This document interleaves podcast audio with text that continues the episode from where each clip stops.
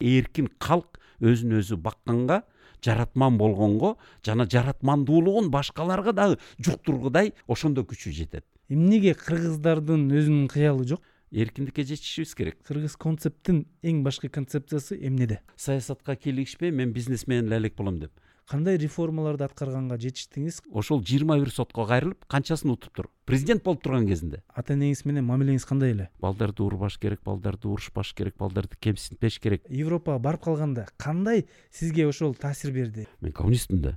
Аларга мындай сын көз карашым бар да деп. Эмнеге кээ бир өлкөлөр бай туруктуу бакубат жашоо куруп алышты. жоопкерчиликтүү бол жоопкерчиликтүү бол деп тарбиелей берсек биз багынганды гана баш ийгенди гана коркконду гана кул мүнөздү э? кыргыз биринчиден бири бирине зордук зомбулук көрсөткөндү токтотуш керек.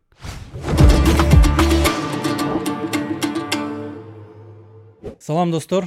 Назарыңыздарда кайрадан жаратман подкасты. Силер менен мен урмат насыкулов өзүңөр билгендей жаратман подкасты элибиздин сыймыктуу таланттуу жөндөмдүү эң башкысы коомубузга өлкөбүзгө өз салымын кошкон замандаштарыбыз тууралуу. Анан бүгүн бизде конокто чындыгы кыргыз жаратманы ишкер коомдук ишмер инвестор визионер экономиканын экс министри кыргыз концепт компаниясынын негиздөөчүсү эмиль умит агайыбыз Э, эмиль агай кош келиңиз. Саламатсыздарбы саламатсыздар. Маанайыңыз кандай жакшыбы ден соолугуңуз. маанай жакшы аябай э, узакка тааныштырып аттыңар уялып да кеттим сиз өзүңүз бейтааныш адамдар менен таанышып жатканда өзүңүздү кантип тааныштырасыз? Акыркы э, чоң аудиториялардан мен өзүмдүн кылган ишимди тактабай жүрүптүрмүн болгону гана бир жарымдан бери спикер болуп калганыма моюн бердим деп э, ошону атап жүрөм. Анткени көп жылдан бери чакырылган конок болуп э, катышуучу болуп суроо жоопко жооп берген же презентация жасап берген киши катары ошол э, иштеримдин саны э, көлөмү э, күнүмдүк жашоомдо же болбосо иш менен алек болгон убактымдын сексен пайыздан ашуун убактысын алат экен. Ошон үчүн кыргызда ал сөз дагы калыптана элек бирок эл аралык тилде спикер деп коет. Чакырылган конок катары бир нерсени көрсөтүп бөлүшүп айтып берип талкууну уюштуруп берген киши спикер десек болобу же ада эле толук эмеспи. Иш кылып мен көбүнчө талкуу уюштурганды бир өзүмдүн э, оюм менен бөлүшүш үчүн талкуу уюштурганды жакшы көрөт экенмин. Анан ошону менен чакырылып өзүм уюштурбайм. Өзүм уюштурбайм бирок сизди чакырышат э? жерден калбайм. Алым келишинче. Ошо агай айтып жатасыз көп жерге чакырып жатат өзгөчө жаштар менен көп жолугуп жатасыз да. Сиз э, бул эми социалдык мындайча айтканда сиздин салымыңыз да волонтерлук э? Көп деле бул же болбосо такыр деле мындай сизге өзүнүн дивидендтерин алып келбейт да бирок эмне үчүн сизге ушул жаштар менен жолугуп өз оюңуз менен бөлүшүп өзүңүздүн жанагы арлар концепциясы бар дагы башка темалар бар ошол жөнүндө көп темага мындай чыгып жүрөсүз да. Эмнеге сизге бул абдан маанилүү толук жоопту өзүм деле таба элекмин. Э, көп киши ар кандай э, жагынан ар кандай сөз менен ушул суроону беришет эмнеге э, сиздин муун көпчүлүгү сабак бойдон калды? Баягы илгерки кыргыздын рухун унутуп эле кыргыз десе дагы сабоктун үйрөткөн э, нугунда гана түшүндүрөт. А бирок э, руханий байлыктарды унуткандай анан адамзаттык э, баалуулуктарды түшүнгүсү келбей баягы үйрөтүп пропаганданы үйрөткөн багындырган багындырылып калган маңкурттардай эле кпсстин же болбосо кремлдин же болбосо бүгүнкү күндөгү орус биринчи каналынын эле сөздөрүн эле тотугучтай болуп эле кайталай беришет. А сиз кандайча суурулуп чыгып башкача ойлор менен бөлүшүп башкача жолду тандап жана жаштарга э, көрсөткөн э, ойлоруңуз уюштурган талкууларыңыз түрлүү түрлүү башка мүмкүнчүлүктөргө дагы жол ачат деп. Мен толук жообум жок. Бир гана мындай түшүнгөнүм бар. Ар бир үй бүлөдө көбүнчө үй бүлөдө илгеркилерден келаткан кандайдыр бир адамгерчиликтин түшүнүгү. Баалуулук дейбизби мурас дейбизби руханий байлык дейбизби бирок ар бир үйлөнүкү айырмаланат экен да. Эне аркылуу ата аркылуу өзгөчө эне аркылуу. Анан э, ошол э, сени төрөгөн сени өстүрүп аткан эне атаңдын ички дүйнөсүндөгү адамгерчилик адилеттүүлүк калыстык эмне менен байланыштырылган жана эмнеге негизделген э, эмненин негизинде уюткусу эмне экени айырмаланат экен бизде. Анан ошонун негизинде айлана чөйрөбүз коммунизмге үйрөтөбү радикалдуу динге үйрөтөбү же дагы бир балекеттерге үйлөтөбү. Бирок баары бир эң биринчи таасир калтырган ошо эне сүтү менен түшүнүктөр болот экен да. Баалуулуктар э, Э, өзүңдүн эң терең ичиңдеги камтылган дүйнөгө көз карашың. Жакшы жаман деген нерселердин айырмачылыгы.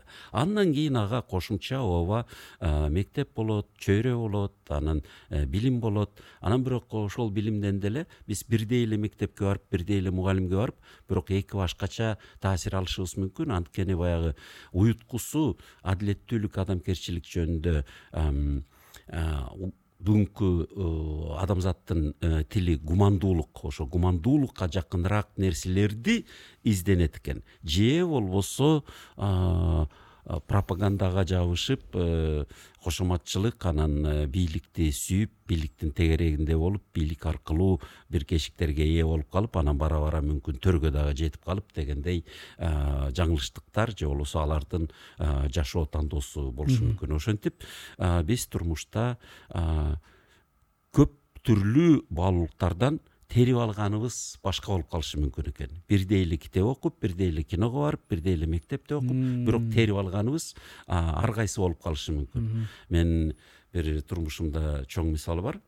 Студент кезде биз э, сексенинчи жылдардын башында сексенинчи жылы так айтканда биз э, ошо батышты жаман көргөнгө үйрөтүлгөнбүз да. Комсомолдор коммунисттер болуп биз э, сссрдин эң алдыңкылары болуп батышты жаман көрөбүз американы жаман көрөбүз европту жаман көрөбүз сссрди мактайбыз. Анан бирок капиталисттик өлкөгө сыйлык катары барып каласыңар десе талашты айтпагыла. Жулунушат э? Жулунушат эме эле түшүбүздөн көрүп анан кийин далай комиссиялардан өтүп ушунчалык калтырап титиреп тим эле жулунуп баргыбыз келип анан тандалып барат экенбиз анан барганда жаныбызда жүргөн кишилер кайра келгенден кийин көргөн билген түшүнгөнүбүздөн баары бир ар кандай тыянак чыгарат экенбиз мени менен барган бир николай деген э, студент бар эле кайсы жака бардыңар эле биринчи жолу италия. Италияга италия. Келгенде кийин жолуктурсам ал э, кгбнын полковниги болуп кетиптир мен болсо жанагы диссидент деп коет диссиденси орусча инакомыслие башкача көз караш менен дүйнө тааныганды үйрөнүп алып Э, баардык жерде күмөн санаганда акыл эстүү күмөн санаганды үйрөнүп алып эми башкаларга дагы баардык нерсени э, жөн эле сокур көз менен кабыл алып ишенчек болбой наивдүү ишенчек болбой алданбай пропаганданын кулу болбой э, акыл эстүү күмөн санаганды үйрөнүшүбүз керек деп ошону көбүрөөк ошол жолду таңдаптырмын а кээ бирөөлөр коммунисттик жолду таңдаптыр бүгүнкү күндөн да андан чыккысы келбегендер бар же болбосо бюрократияны таңдаптыр бюрократиянын эрежелерин толук бойдон кабыл алып ошол эрежеге каршылыгы жок. Ошол жерден кандайдыр бир э, жамбагышат же болбосо өздөрүнүн кылган ишин акташат. Мен э, баардыгына э, кудайдын көз карашын билбейм же болбосо мен сот эмесмин. Бирок сөзсүз түрдө өзүмдүн тандаган жолумду урматтайм дагы башкаларга колуман келишинче түшүндүрөм. Урматтуу замандаштар эгерде биздин жаратман долбоорубуз силерге жагып жатса анда бизди колдоого чакырамын. Биз элибизге пайдалуу өзгөчө жаштарды шыктандырган жакшыга үгүттөгөн жогорку сапаттагы контент жаратканга аракеттенип жатабыз. Бирок мындай медиа контент жаратыш бир топ убакыт энергия көптөгөн каражаттарды талап кылат. Эгерде сиз биздин долбоорго салым кошсоңуз анда биздин таланттуу команданын айлыгын төлөгөнгө жана жаңы жабдууларды сатып алганга долбоорубуздун сапатын жогорулотууга жардам кыласыз. Төмөнкү эсептерге каалаган жана колуңуздан келген суммага финансылык салым кошсоңуз болот. Бизди колдоп демибизге дем берип күчүбүзгө күч кошуп турганыңыздар үчүн ыраазычылык жана алкыш айтабыз. Баса видеого лайк басып шилтеме менен бөлүшүп каналыбызга катталганды унутпаңыздар жаңы тарыхты бирге жараталы. Сонун агай мамлекеттик э, системаларга көз караштарга дагы кайтып келебиз бирок сөзүбүздүн башында сиздин төрөлгөн убагыңыз жөнүндө кандай үй бүлөдө төрөлдүңүз ата энеңиз кандай адам эле балалык кезиңиз кандай өттү эле ошол жөнүндө айтып берсеңиз биз турган көчөнүн жанында чүй көчөсү мен төрөлгөн мезгилде жаңы жаңы сталин көчөсү аталып туруп анан кийин жыйырма экинчи партсъезд болуп аталыптыр анткени сталинди жамандап чыгып хрущев мезгилинде жамандап бетин ачып дегендей культ сталина деп сынактан кийин ошол сынак жыйырма экинчи партсъездден болгон анан биз э, көп жыл жыйырма экинчи партсъезд көчөсүндө жашадык. Ушул биздин эң негизги эң чоң э, борбор көчөбүз анан кийин э, развитой социализмге жеттик. Биз дүйнөдө эң мыктыбыз деп жарыяланган мезгилде аны ленин проспектиси деп аташкан. Анан ошо эгемендикке ээ болгондон кийин чүй проспектиси болуп калды. Ошентип мен төрөлүп жашаган көчөнүн эле тагдыры биздин элибиздин доорлордун алмашуусунун белгиси да белгиси бишкекте төрөлгөнсүз фрунзеде бишкек фрунзе э, фрунзеде элүү сегизинчи жылы. Анан ошентип менин э, турмушум көрсө бир эки эмес бир нече төрт беш доордун алмашуусунда э? алмашуусунда менин дагы турмушумдун өзгөрүлүүсү мындай тепкич тепкич болуп кадам кадам болуп келатыптыр. Абдан кызыктуу болгон турбайбы?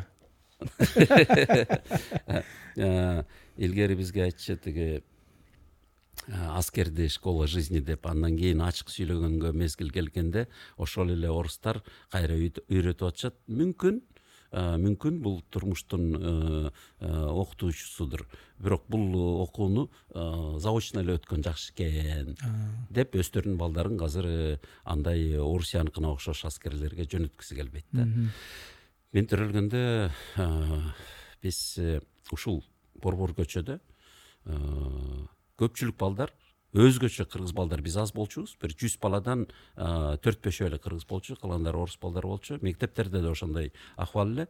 Отуз беш бала окуса анын ашып кетсе үч төртөө кыргыз көпчүлүк жерде же жок кыргыз же болбосо бир эле кыргыз бала окучу анан көп э, мектептердин саны ал кезде алтымыштын тегереги эле бир эле бешинчи мектеп кыргыз болчу. Калган алтымыш мектептердин баары орус болчу дагы. Анан ал жерде кыргыз сабак жок эле. Анан мен биринчи класстарга барганда эле ойлоно берчүмүн да эми жок дегенде бир дагы сабак жок бул кандай деп таң кала берчүмүн эми бүгүн жоопторум бар дечи аны азырынча кое туралы. Анан ошентип ошол доордо орустардын арасында өсүп чоңоюп бирок мени атам жай сайын сөзсүз түрдө айылдарга туугандарына жөнөтчү бир четинен ошол жактан эрмек кылып эрикпей деп экинчиден баягы элди таанып туугандарыңды таанып деп. Мен э, анын ал кезде аябай капаланчумун э, э, кээ бир шаардык тең туштарым пионер лагерьлерге барат эле. А биз ал пионер лагерьлерди бирден жолу эле көрүп э, ар бир каникулда бара албадык дагы. Анан бир нерседен кур калгандай кемсинип калгандай сезчүмүн өзүмдү. А бирок айылга барганда айылдагы турмуштан көп нерсени үйрөнгөнүмдү анан кийин чоңойгондон кийин анан сезет билет тааныйт экенсиң да баягы кыргыз тилге жакындыгың анан элден үзүлүп калбай мен мисалы шаардык балдар киргиз болуп айылдыктар менен ажырымдары болуп керек болсо айылдыктарды жек көрүп дагы алардан уялып да калган мезгилде мен эч качан андай сезимдерге алданган жокмун чалыккан жокмун анткени мен айылдык балдарга жакын болчумун студент кезимде дагы бүгүнкү күндө дагы турмушумда кайсы доор болбосун мен айылдыктардын арасында жеңил анан э, өз көңүлүм менен өз тандоом менен көп аралашам. Көп аралашам көп тил табышам көп иштерди чогуу э, аткарчубуз дагы аткарабыз. Студент мезгилде деле баардыгы тең орустар дагы кыргыздар дагы киргиздер дагы кыздар да эркектер да баары эле таң кала берчү жатаканадагы айылдыктардын арасында деле эмил жүрөт оштуктардын арасында деле эмил жүрөт шаардык киргиздердин арасында деле эмил жүрөт анан бешке окуган орустардын башкача жашаган орустардын арасында деле эмил жүрөт. Кыздар болобу алардын да тилин табышчумун. Иш кылып эч кимден каччу эмесмин баардыгы менен тил табышып театр болсо театр футбол футболду анча жакшы көрчү эмесмин деле жакшы көрбөйм. Бирок баягы айылдык балдар эмнени ойносо ошолордун арасында жүрө берчүмүн аралашып э? Аралашып жүрө берчүмүн ошентип айылдык турмуштун деги эле пайдасын көрдүм өзгөчө өзгөчө мен биздин короодо жашаганда ошол элүү алтымышынчы жылдардын башында көпчүлүгү жылаңайлак жүрчү эркек балдар кара труси кийчү дагы ошо кара труси менен гана жүрчү башка кийимдери болчу эмес ушу борбор көчөсүндө эң алдыңкы деген жанагы азыр ардактуу ардактуу деген композиторлор болобу ырчылар болобу артисттер болобу ошолордун балдарынын арасында профессорлор ошолордун балдарынын арасында көпчүлүгү көпчүлүгү мындай ондон тогуз баласы жайында жалаң гана труси кийип жылаңайлак башка кийими жок болчу анан кээде ошол э, кара труси дагы мындай э, тешилип баратса деле аны аябай тешилип жамап. э, же жамап же болбосо таза тешилип калгычы э ошол труси эң барктуу кийимдердин бири эле. Труси жаңырып калса ошо кара труси жаңырып калса чоң окуялы коробузду кыйкылып чыкчубуз кээ бирөө трусиси жаңырып ушундайбы э? Ушуга чейин барды беле анан мектептерден завтрак деп бир стакан ичимдик. Анан же бутерброд же пирожок э, мындай бир арсан арсан бир нерсе берип коюшчу. Азыр снек деп коет эмеспи. Андай снектерди азыркы балдар жебейт. Ал кезде аябай э, эң арсан үч тыйындык ватрушка деп койчу ошо ватрушка же болбосо жанагы эч ким акчалуулар жегиси келбеген э, с печенью деп пирожок деп ошондойду таратышчу. Ушундай же коржик эчтекеси жок жөн эле коржик кээде шекери дагы азайып калган.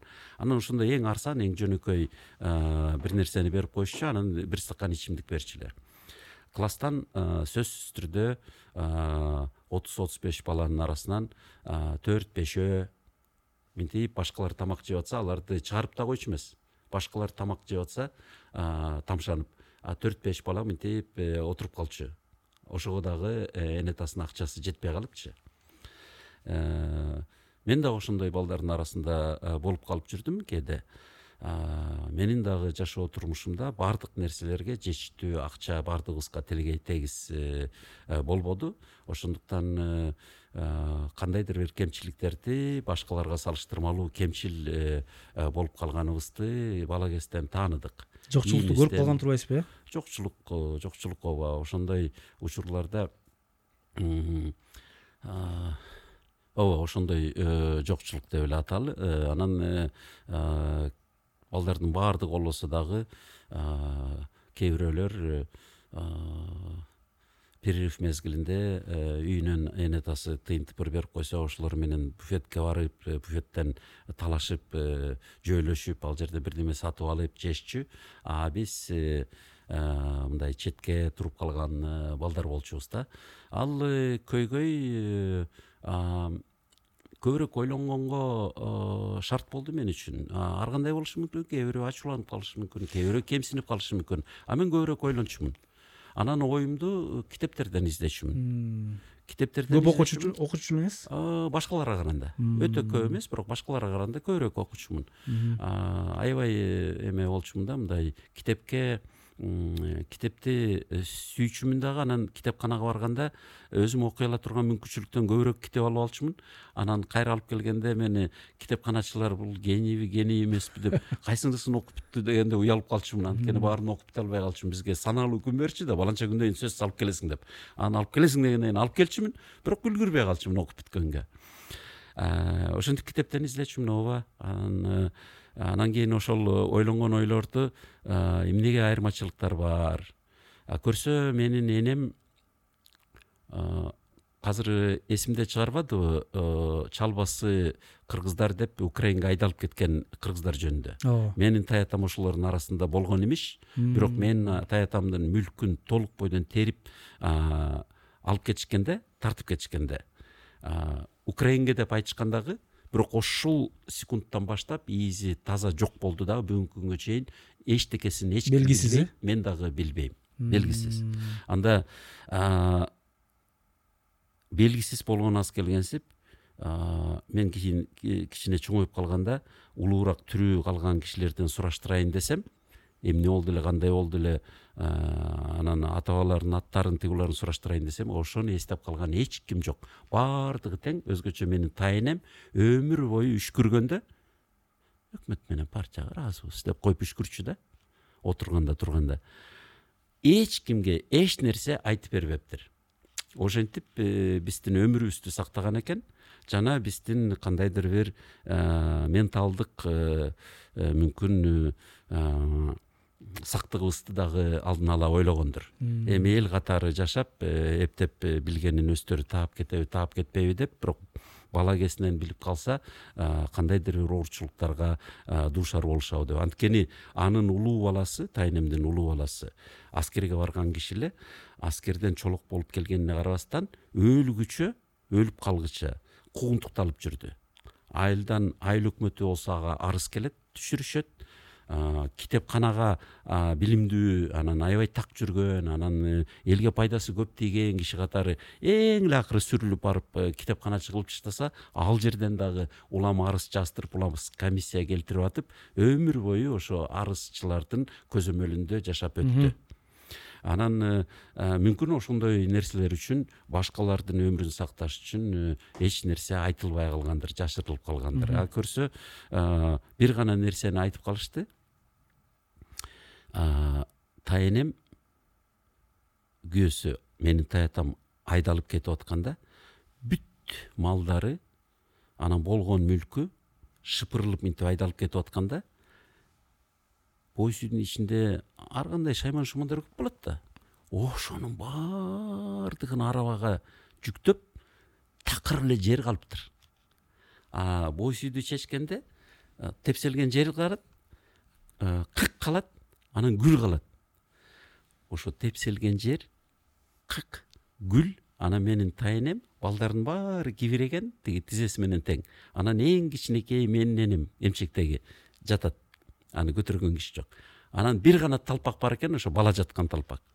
Анан акыркы кызыл шапкечен мылтыгынын бир жагын асынып экинчи жагын экинчи колу менен мынтип талпактан энемди күүп таштап анан талпакты ороп алып туруп мынтип колтуктап акыркы кызыл шапкечен кеткен деген сөз. Бүттү андан башка эч сөз да жок кабар да жок э, бүгүн дагы кабары жок таятамдын бирок ошону көрүп калган э, тайэнем э, өзүнүн жашоо турмушу тыңдыгы тазалыгы ирээттүүлүгү баардыгы ошо жөнөкөй кишилерден эмес өздөрүн өздөрү баккан жана башкаларга да таасири тийген эне танын тууган туушканынын кызы экени менин көзүмө бүгүн ачык да бул жөнөкөй кишилер болгон эмес анан кийин э, э, менин энем болсо ошо жалгыз э, калган тайэнемдин жесир калган тайэнемдин кичүү кызы болуп башка кишилер менен да багылып жетимдикти көрүп өгөйлүктү көрүп анан бою жеткиче жылаңайлак жүрүп анан кээде тамак талашканда мынтип айтып калчу да биз машак терип жеген күндөрүбүз болгон деп анан биздин үйдө бүгүнкү күнгө чейин эч качан тамак бузулбайт тамак бузулгуча биз жеткизбейбиз же үнөмдөп сатып алабыз же үнөмдөп колдонобуз же тамак бузулгудай кылбайбыз да. Сактаган э? болобу сактаган жагынан болобу же болбосо жасап сунунган жагынан болобу же болбосо калдыктарды иреттеп баары бир бир пайдалуу иш кылганга жаратып аны эч качан мынтип ыргытып таштаганга жеткизбейбиз да.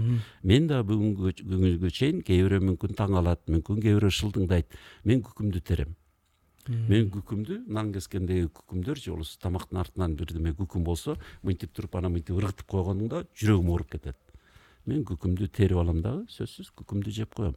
Мен үчүн ал менин намысымды көтөрүп турат ал. Мени кемсинтпейт. Ошондой эле бүгүнкү күндө дагы жечкендиктерибиз болгонуна карабастан э, эч качан ысырапчылык болбойт. Тамакты ашыкча үйбөйм сатып албайм.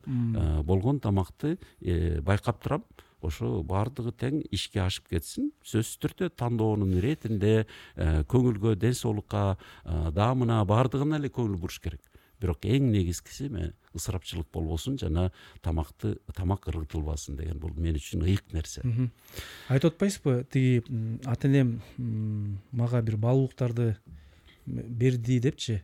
Ошо сиздин инсан болуп калыптанышыңызга кайсы баалуулуктарды мындай э, көрсөттү ата энеңиз анан ата энеңиз менен мамилеңиз кандай эле?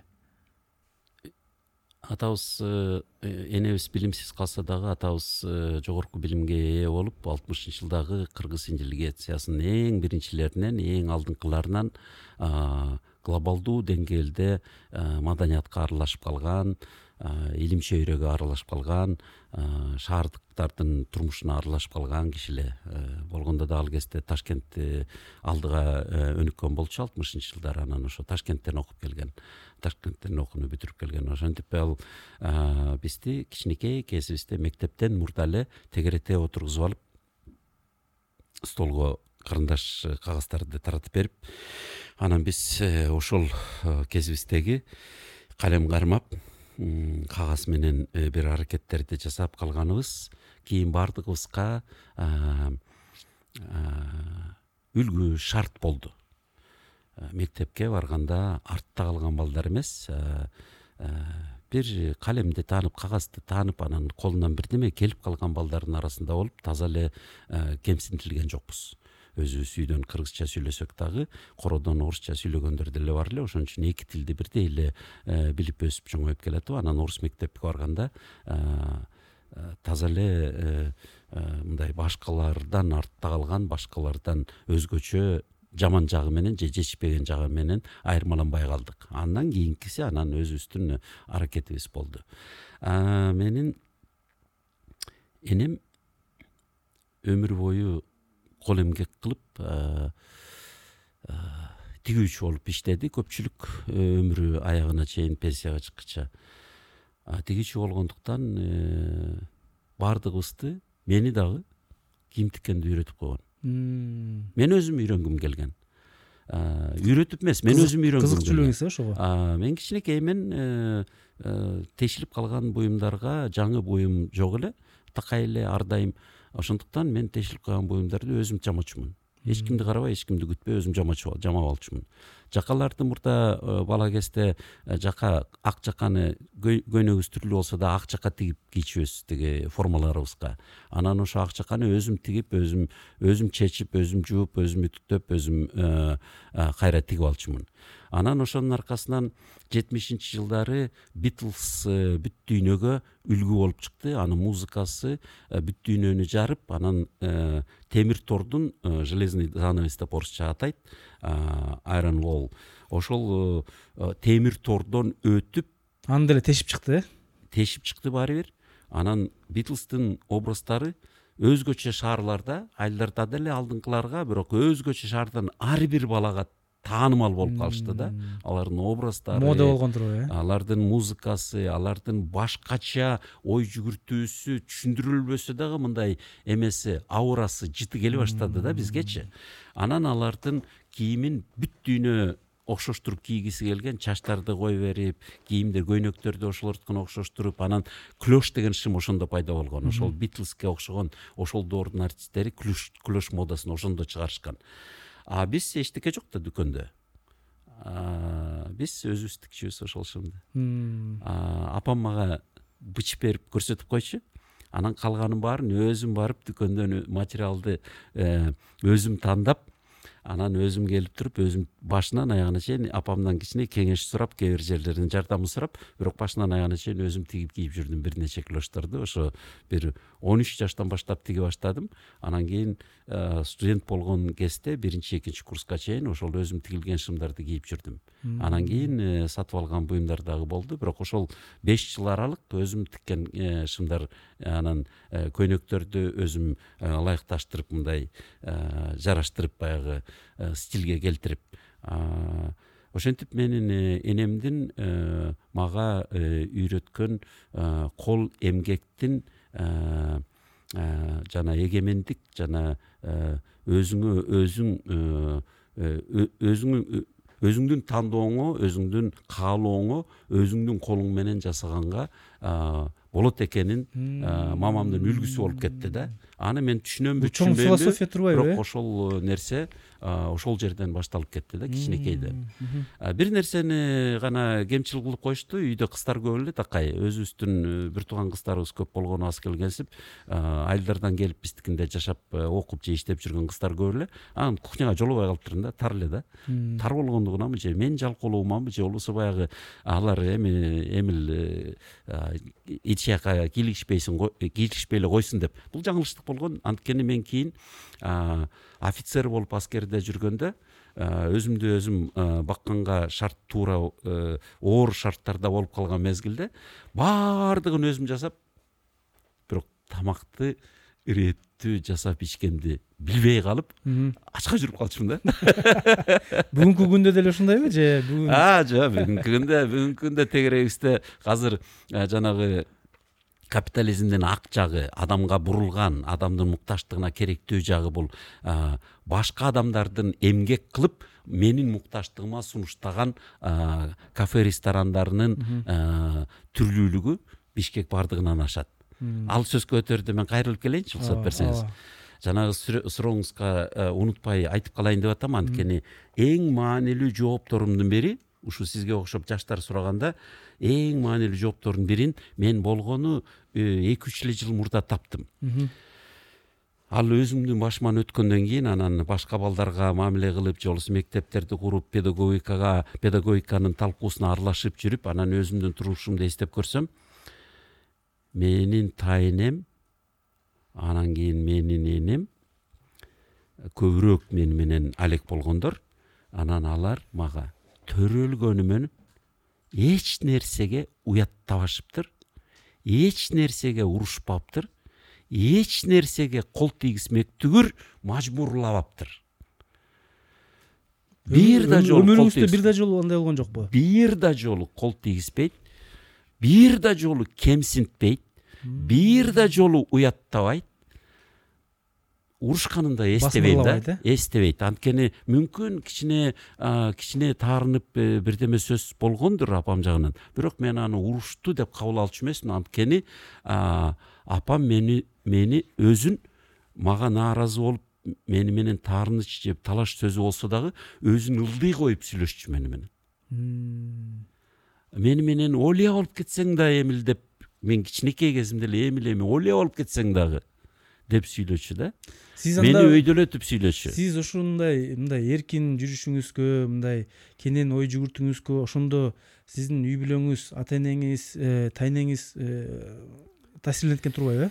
Э өзгөчө эненин ролу эң күчтүү деп эсептейм. Атаныкы дагы сөзсүз бирок эң керектүүсү бул эненин мээрими анткени эненин денесинен чыгабыз эненин эмчигин соробуз энени кучактайбыз эмчек мезгилден эмчек жашынан чыккыча ошон үчүн эненин мээримдүүлүгү жана эненин таасири алгачкы деп эсептейм анан ошо мен чоңойгон сайын мынтип ойлой берчүмүн да мен мыктымын мен кыйынмын мен баарын чечип атам мен баарын тандап атам деп анан ал балалык ой бирок ошол ойду менден тартып албаган мени кемсинтип койбогон энеме энеме даңк. Анткени азыр эстеп көрсөм кайсы кийим болобу оюн болобу окуунун тандоосу болобу жумуштун тандоосу болобу жана италияга барганда дагы төрт жыл беш жыл ошого аракеттердин арасынан сыйланып атайын италияга барайын деген эмес жөн эле аракеттер бар да анан акырында сыйланып калам. Анан сыйлангандан кийин ошол текшерүүдөн бир жыл өткөнбүз. Анан бүт процедуралардын бүтү баары бүтүп бүттү эртең паспортуңар баардыгы даяр. Эртең элүү сом алып келгиле жыйырма беш сом жыйырма беш сом алып келгиле. Анан э, жок элүү сом алып келгиле анын жыйырма бешин алмаштырып беребиз деп. А дагы өзүнчө бир окуя. Он эки күнгө жыйырма беш эле э, э, рублду алмаштырып берген жыйырма бешпи же он экиби азыр эсимден чыгып кетиптир менин оюмча бир он эки же жыйырма беш доллар эле доллардын көлөмүндө да бүгүнкүлөргө түшүнүктүү болуш үчүн он эки күнгө ошо жыйырма беш долларлык эле акча карматышкан да колубузга ал өзүнчө башка окуя анан ошол ошол күнү э, кетерибизге бир э, үч төрт күн калганда ошондо гана мамама айткам ушундай болуп калды. Мен италияга кетип атам.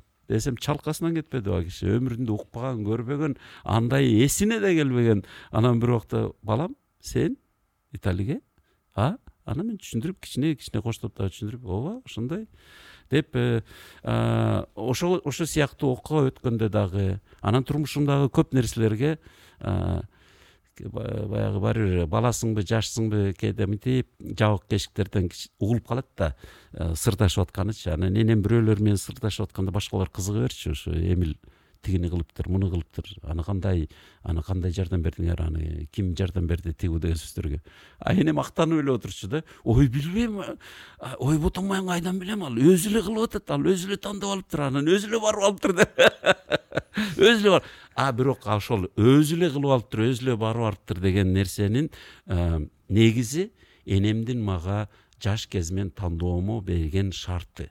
Бир дагы жолу сен үчүн мындай кыласың могуну туура эмес кылдың деген мени оңдоо мени күчтөө мени бажбурлоо мени кемсинтүү менин үстүмө туруп алуу мени көзөмөлдөө эч кандай аракети болгон эмес анан кийин мага айтчу өзүнүн апасы жөнүндө сен төрөлгөндө менин апам дейт ошо тайнем экөө сырдашып жүргөн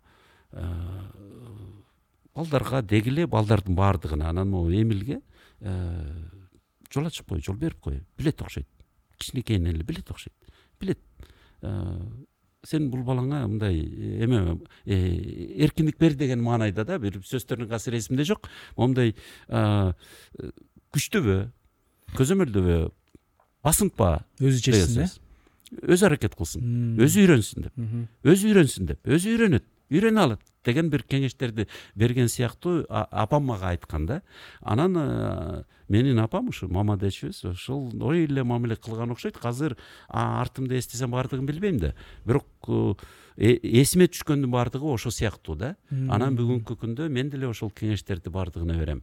Балдарды урбаш керек балдарды урушпаш керек балдарды кемсинтпеш керек. Балдарга канчалык эрте тандоо мүмкүнчүлүктөрүн берсеңер алардын оюн бузбай аларды кемсинтпей аларды багындырбай аларды баш ийдирбей канчалык алардын өздөрүнүн үйрөнүүсүнө макул болсоңор жаңылып атса дагы ошончолук тандоо эркинин аркасынан намысы анан жоопкерчилиги өсөт деп.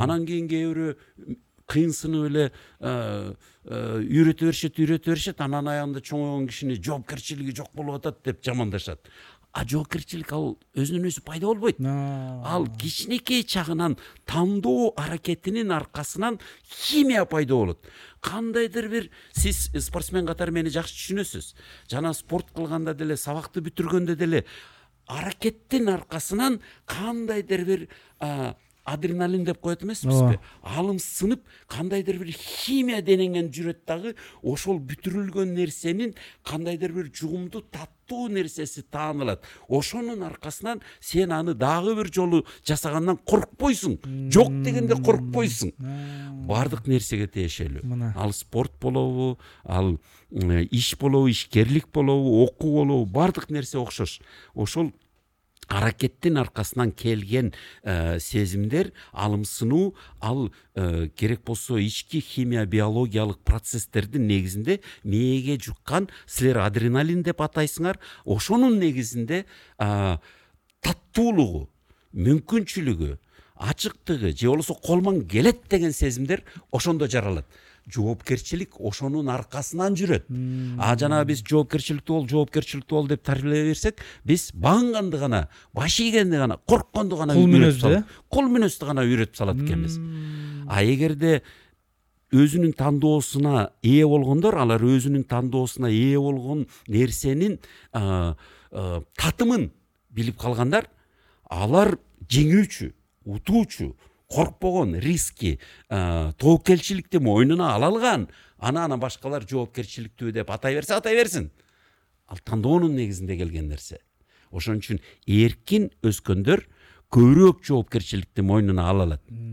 баш ийип тартиптүү болуп өскөндөр алар кул мүнөз дагы чоң жоопкерчиликти ала албайт бүгүнкү бюрократтарды карабайсыңарбы баары тең ошол эркиндикке ээ болгондор алар бири биринен коркуп отурушат баягы кол койгондон дагы э, коркуп калган э, э, жетекчилер көбөйүп кетиптир деп атышат азыр ал э, бала чагынан ошондой э, тартиптүү болуп коркуп өсүп калышкан дагы анан кийин тобокелди мойнуна ала албайт эркиндик менен ээ боло алышпайт. Эрктери эркиндикке ээ боло албайт. Бирок алар мүмкүн бирөөгө аябай жаккан тартиптүү балдар болгон же болбосо бүгүнкү күндө аябай тартиптүү баш ийген желдеттер кызматчылар. Агай өтө мыкты өтө сонун сөздү айттыңыз философияны. Эркиндик менен жоопкерчиликтин түздөн түз байланышы бар экенин ошону тиги бала чактан мындай төрөлгөндөн. төрөлгөндөн баштап бериш керек экен. Бул абдан маанилүү сөз да. Өзгөчө биздин элибизге да. Анан дагы бир айта кетчү нерсе э, сиз айтып калдыңыз э, ошо жаш кезимде э, союз учурунда тиги италияга биринчи жолу барып калдым депчи. Ушу сиз союз учурунда жашап жүргөн адам катары айтып атпайсызбы? Железный занавес болгон депчи. Ошо темир тордун артында жашап жүрүп анан эркин өлкөгө европага чыкканда анда жашыңыз канчада эле жыйырма бир. Жыйырма бир. Мына эң мындай эң сонун жаш да ошол жашта европага барып калганда кандай сизге ошол таасир берди? Эмне өзгөрүүлөр болду? Кандай нерселерди көрө алдыңыз мен азыр айтсам бул э, бүгүнкү угармандарга түшүнүксүз анткени интернет аркылуу баардыгы эле билип калышпадыбы көп нерсени өздөрү барбаса дагы сүрөтүн көрүп калышты а биз ал сүрөттү да көргөн эмеспиз да. Баардыгы эмес бирок кээ бир түндүк кореянын кишилери эң бактылуу жашагандар бизбиз деп сүйлөйбү же ойлойбу биз да ошондой болчубуз биз дагы ойлочубуз биз эң бактылуубуз эң мыкты жашаган бизбиз сссрдин эли деп. Көбүнчө сүйлөчүбүз бирок оюбуз деле ошону ошого окшош болчу. Анан капиталисттик өлкөлөрдү бизге жамандап эле жамандап эле жамандап эле атса анан биз э, анын кандай экенин билбей эле жаман жөнүндө гана оюбуз толуп эле анан ал жерге барганда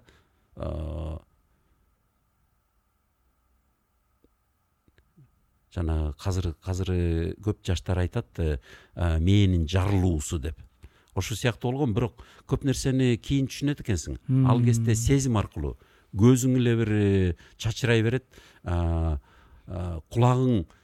Мисалы мен өмүрүмдө биринчи жолу жакшы музыканы баягы э, үйдөн уккан музыкаларды баары бир сүйөбүз жакшы көрөбүз. Бирок андан бийик деңгээлдеги заманбап музыканы өмүрүмдө биринчи жолу италиден автобустан уктум. Анткени ошол музыкалар дүйнөнүн эң алдыңкысы экен да э, заманбабы дагы эскиси дагы деги эле бүгүнкү күндө бүт бүт дүйнө жүзү италиянын музыкасына баа берет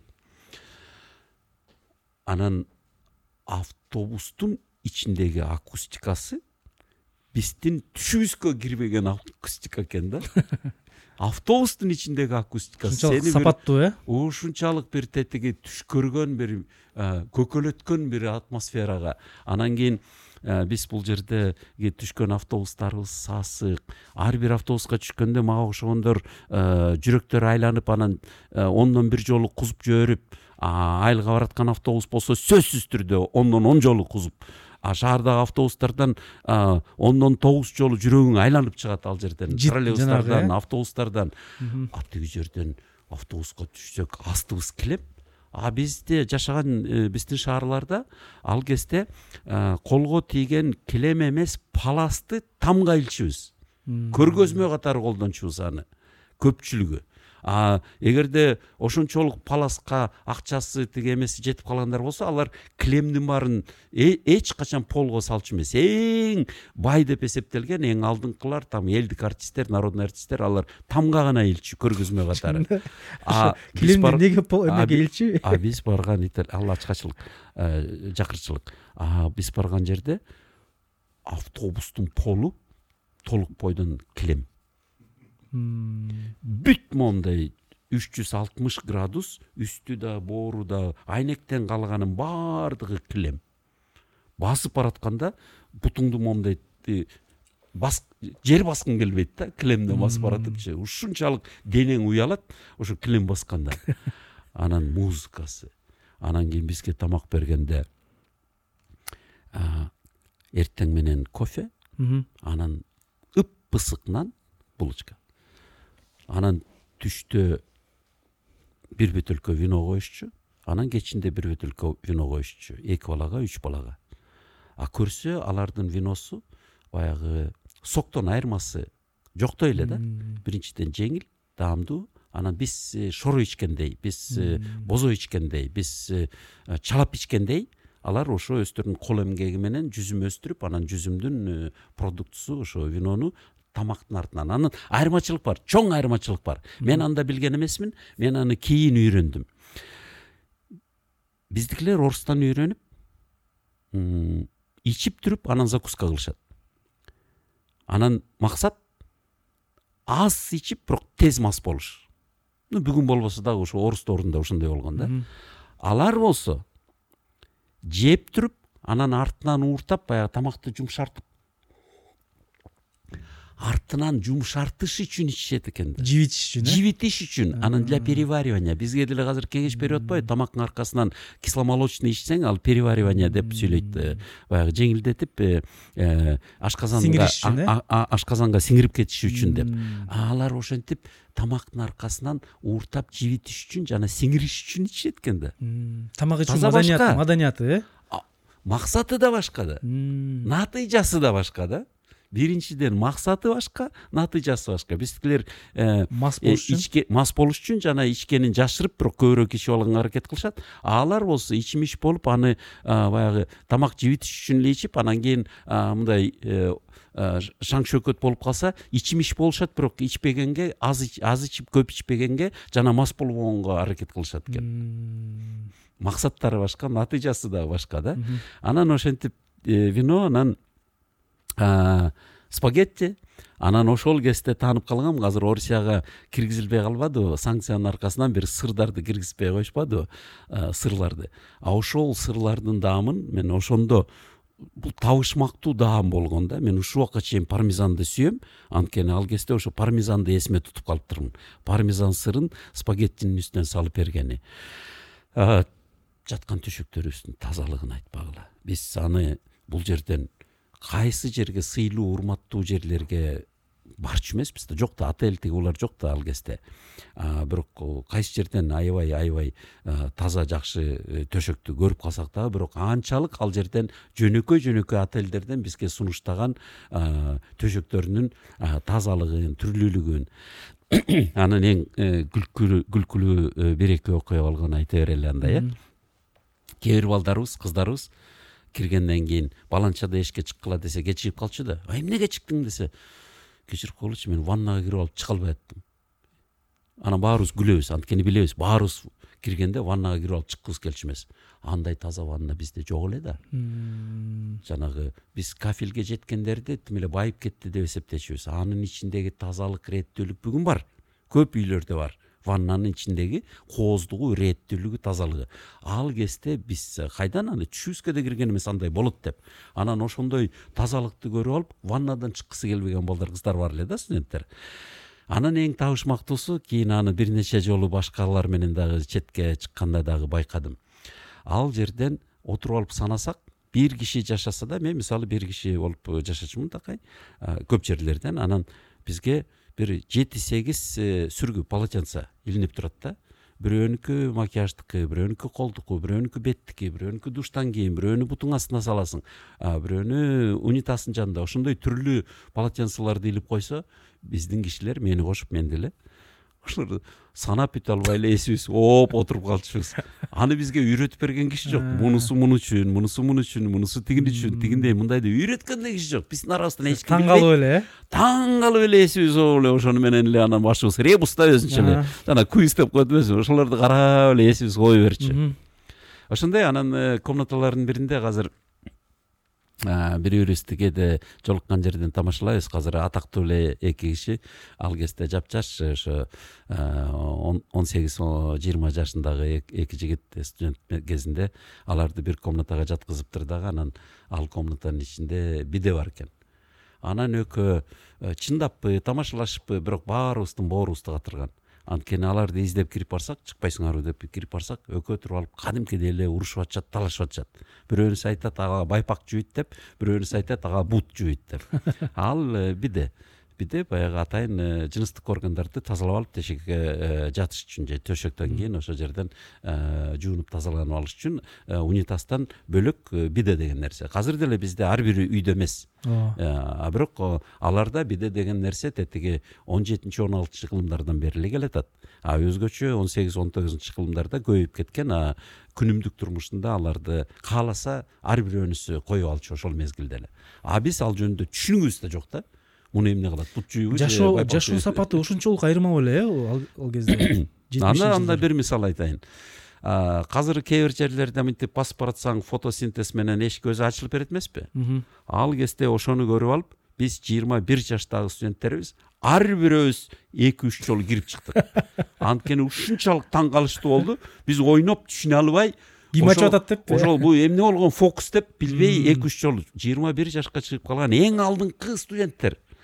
Жетимишинчи жылдары э бизден жетекчилерибиз бизден сөзсүз түрдө беш алты жети сегиз жыл улуу жетекчилерибиз барган алар отуздагы кишилер алар дагы ал жерден кеминде эки жолу кирип чыгышты таң калып акырын башкалардан уялып алар улуураак да уялып мынтип билмексен болуп бирок бирдемени шылтоолоп чыгып анан бирдемени кальпи эле шылтоолоп кайра кирип кайра чыгып бүгүн бизде кичинекей балдар ойнойт го биз ошо отуз жаштагы кишилер жыйырма жаштагы эң алдыңкы студенттер биз ошентип жана кичинекей балдар ойногондой ойноп келгенбиз анткени табышмак көп нерсе биз үчүн таза түшүнүксүз башка дүйнө табышмак кайсы шаар бул ошондо? Римби? Биз кыдырган шаарлар рома рим деп орусча рома. Анан кийин наполи орусча няполь флоренси флоренцияга баргам. Капри аралча. Ушул төрт жери эсимде э, так. Дагы бир экөө болушу мүмкүн бирок э, эсимдеги ушул э, төртөө эң атактуу эң белгилүү анан эң кызыктуу жерлерден. Ушул саякаттан эң башкы кайсы ойду алып келдиңер? Эмне өзгөрүү болду? Анда эки нерсени айтайын эки жыйынтыкты айтайын. Экөө тең менин көз карашыма таасири тийгиздүү болуш керек. Анан бүгүнкү күндөгү дүйнө таанууга ачык көз менен караганыма түрткү болду болуш керек. Биринчиси келгенде баарыбыз тең бир сыйра ооруп калдык. Бир көпкө чейин кабарлашсак баарыбыз тең эле көңүлүбүз чөгүп калыптыр да.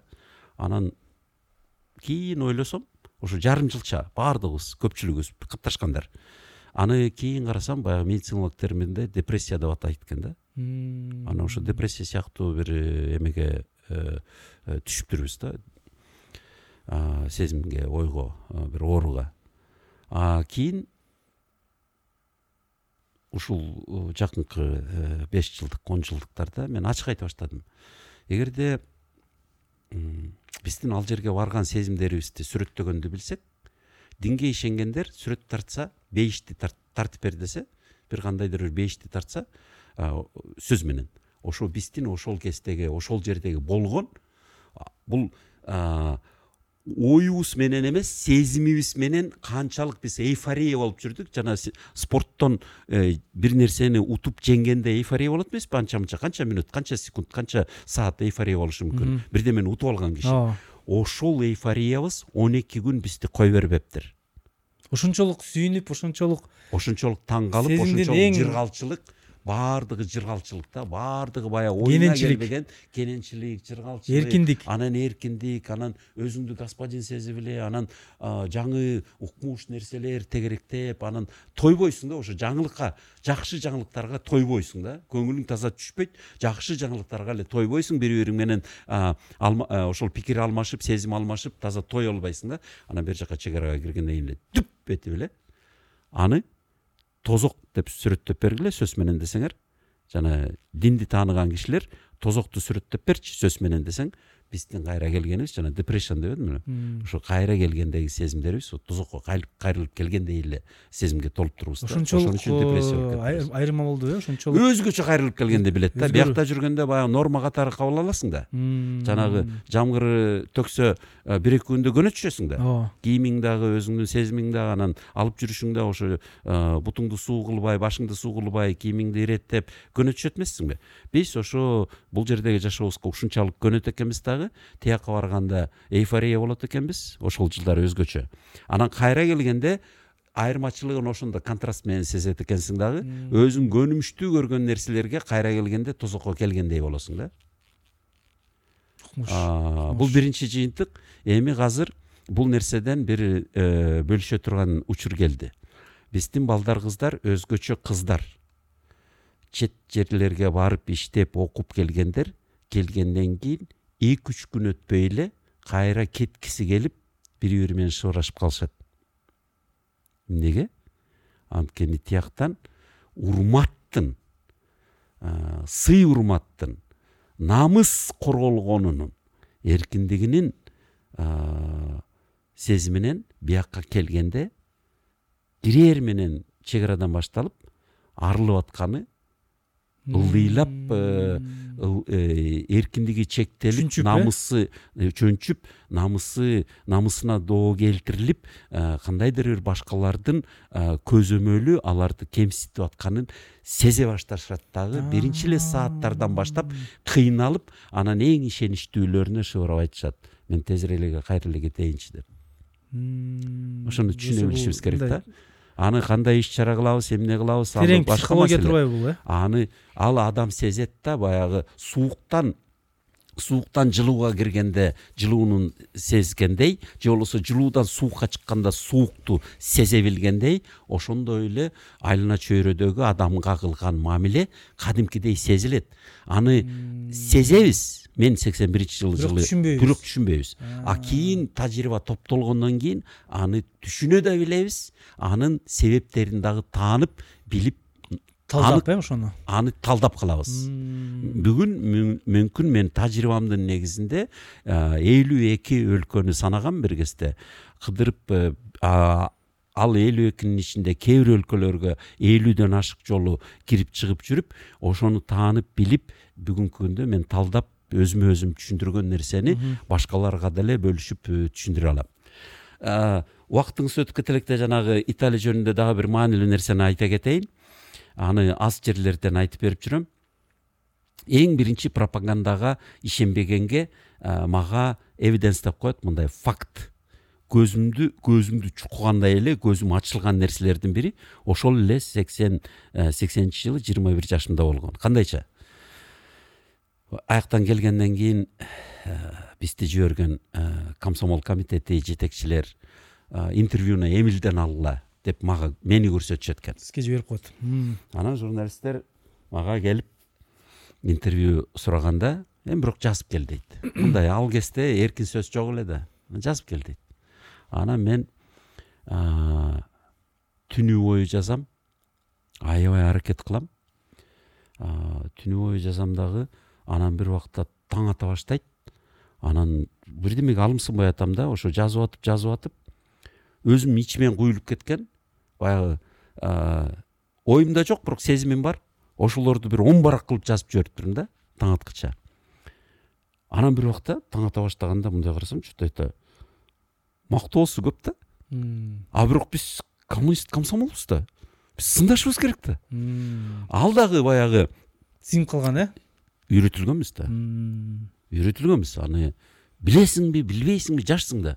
Бирок үйрөтүлгөнсүң да. А ч- кандай сен капитализмди сындабай эле анан ойлонуп ойлонуп туруп анан кийин дагы бир үч барак кыйналып кыйналып атып үч барак жаздым анан кийин өзүмө өзүм мындай бир э, эме берип атам да баа берип атам бул үч үч үч үчөө баягы ошо мен ушундай эле ойлойм бирок көбүнчө баягы мурдакы үйрөтүлгөн окуган клишелерден стереотиптерден алынган ойлор да. Ал сөзсүз түрдө мен далилдей ала турган ойлор эмес бирок аны кошуш керек эле да мен кош- кантип кошпой коем мен кошушум керек. Мен коммунистмин да. Аларга мындай сын көз карашым бар да деп. Анан кийин бердим ошол он үч баракты бир күнү чыкты гезитке анан чыгып колума тийди гезит мындай чоң эле комсомолец киргизий деген. Анан карасам чоң барактын жарымы эле эмил үмүталиев деп анан ошо менин атымдын астында анан башында эмил үмүталиевдин берген э, эмеси деп анан астында менин атым автору катары анан моундай чоң барактын жарымы жаш балабыз ал кезде сөз эркиндиги кайдан сени сураган киши жок сени жазган киши жок анан бир жолу атың гезитке жазылып калса төтөгөтүм эле асмандан жылдыз колуңа тийгендей эле да. Анан кийин аны монтип бекем жанагы койнума салып алып анан кийин үйгө жүрөгүм дүкүлдөп дүкүлдөп басып келип туруп анан туалетке кирип алып башка аянтча жок эркин аянтча жок тегеректе тууган туушкандар беш алты жети киши бир комнаталуу квартирада кысылышып эптеп жашап жүрчүбүз анан туалетке жашынып алып бекинип алып анан жүрөгүм дүркүрөп эптеп окуй баштадым дагы баштадым баштадым баштадым баштадым анан окуп бүтсөм баягы башындагы он барак жок акыркы эле мен жанагы стереотиптерди колдонгон үч барак баягы сын көз караш менен карап койду деген ошонун негизинде эми кесипчилер оңдошуптур редакция кылышыптыр эркин сөз болбогондон кийин менин эркин сөзүм жок ал жерде. Оңдоп коюшуптур кичине. Бирок негизги ойлор баягы он барак жок дагы акыркы мындай сыгылып чыгарылган коммунисттик ойдогу болуш керек деген керектүү ойлор э керектүү. Системага мен үчүн эмес системага анан мен ошондо терең ойго баттым. Биринчиден өзүмдү кемсинтилгендей сездим кандайдыр бир намысыңа бир доо келтирилгендей анан кийин тереңирээк ойлонуп отуруп ошондо түшүнө баштадым. Ошондон баштап түшүнө баштадым. Ошондо мени алдап анан менин колум менен. Мен башкаларга болгонду болгондой айтып бере албаптырмын. Менин колум менен анан башкаларды алдап атышпайбы анткени мен көрүп келген нерсени окуп аткандар алар билбейт да. Алар ошо жазылган нерсени билишет а жазылган нерсе менин жүрөгүмөн чыккан нерсе эмес. Ал кошумчалаган үйрөтүлгөн кошумчаланган э, жарым жарым жартылай э, жарымынан көбү мындай э, жалган нерсе болуп келет да ачык айтканда. Ошентип мени алдап анан менин колум менен башкаларды алдап система ошондой нерсени жасайт экенине э, кичинеден тамчылар толо баштады. Анан кийин кийин э, цк комсомолдо да иштедим коммунисттик партияда да иштедим аскерде дагы э, саясий жумуштарга жумуштарга тартылдым. Ошентип ошентип анан кийин сексен үчтөн токсонунчу жылга чейин толук түшүнүгүм тунук түшүнүгүм келди. Канчалык биз алданганыбыздын бүгүнкү күндө фактыларым көбүрөөк аргументтерим да көбүрөөк бирок э, ынаныш үчүн ошол сексен үчтөн токсонго чейин ошол фактылар толду биз алданганбыз анан биздин колубуз менен башкаларды алдап атканыбыз ачыктан ачык болду дагы анан мен ал жерден суурулуп чыккым келди ошентип э, ошол э, италиянын таасири жана башка башка нерселер дагы топтолот деңизчи мен үчүн мүмкүн менин турмушумду бура баштаган нерселер. Жалгыз гана бул эместир. Анткени менин таятам ошентип э, репрессия болгон э, киши болсо анын таасири же болбосо тайэнемдин эне атасынан жуктурган баалуулуктары ал өзүнчө анан таятамдын антип э, түшүнүксүз ал кезде биз түшүнчү эмеспиз мен ойлой берчүмүн бул кандай кылмыш кылды болду экен кылмыш болсо мага ачык эле белгилүү болбойбу деп. Бирок түшүнүксүз да эмнеге айдалып кеткен эмнеге куугунтукталды эмнеге жок болуп кетти эмнеге атылдыбы же өлдү?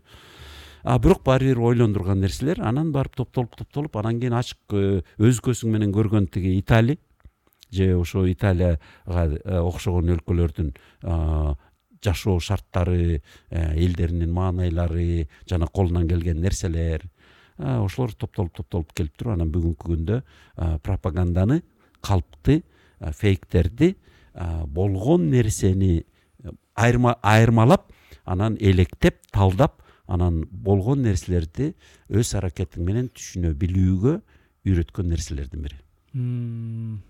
Өтө сонун саякат болгон турбайбы? Биринчисинде италияга барганда көзүңүз ачылыптыр. Экинчисинде жанагы газетага жазган э, макалаңыздан кийин болгон жыйынтык бул дагы өзүнчө бир көз ачкан турбайбы э? Дагы кошумча маалымат. Бүгүнкү орус тилинен үйрөтүлгөн элибиз көп болгондуктан биз ошол италияга барганыбызда капри аралчасынан лениндин эстелигин көргөнбүз. Анан э, биздин балдар кыздар өзгөчө жашыраактар романтикалык э, сентименталдык э, сезимдери менен ошол жерге эстелигине ылдый жагына мындай кара көө менен бирдеме жазылып калса ошонун бет ачууларын алып менин да бет ачымды алып анан баарыбыз ошол жерден сүрүп атабыз ошол тазалап э? А бирок ошо сүрүп атып тазалап атып мен ойлоп атам да бүт дүйнө жүзүнө макталган ленин болсо анан бул жерде коммунисттик партиясы ошол күндө да бар эле да сексенинчи жылдары. Азыр деле бар. Алардын мураскерлери аталышы башкача болушу мүмкүн анан ошолор лениндин эстелигин курса ал жардын артында киши басырып бара албаган жерде экен да жашырып курушуптур да аны анан мен ойлонуп калдым да бул кандай бул биз дагы биз көкөлөткөн ленинди булар жашыруун бир жерге формалдуу түрдө катып коюшуптур эл басып барбаган жерге анан кийин анысыбыз келгенсип элден уялгансып анан бирок ага деле эч ким кол тийгизбейт экен э, болгону бир э, күбөлөр а биздин деле э, эстеликтерде андай күбө болчу. Бул биринчи ой келтирген нерсе экинчиси бизге ошол капри аралчасынан ошол жерде горький жашаган деп айтып беришти да.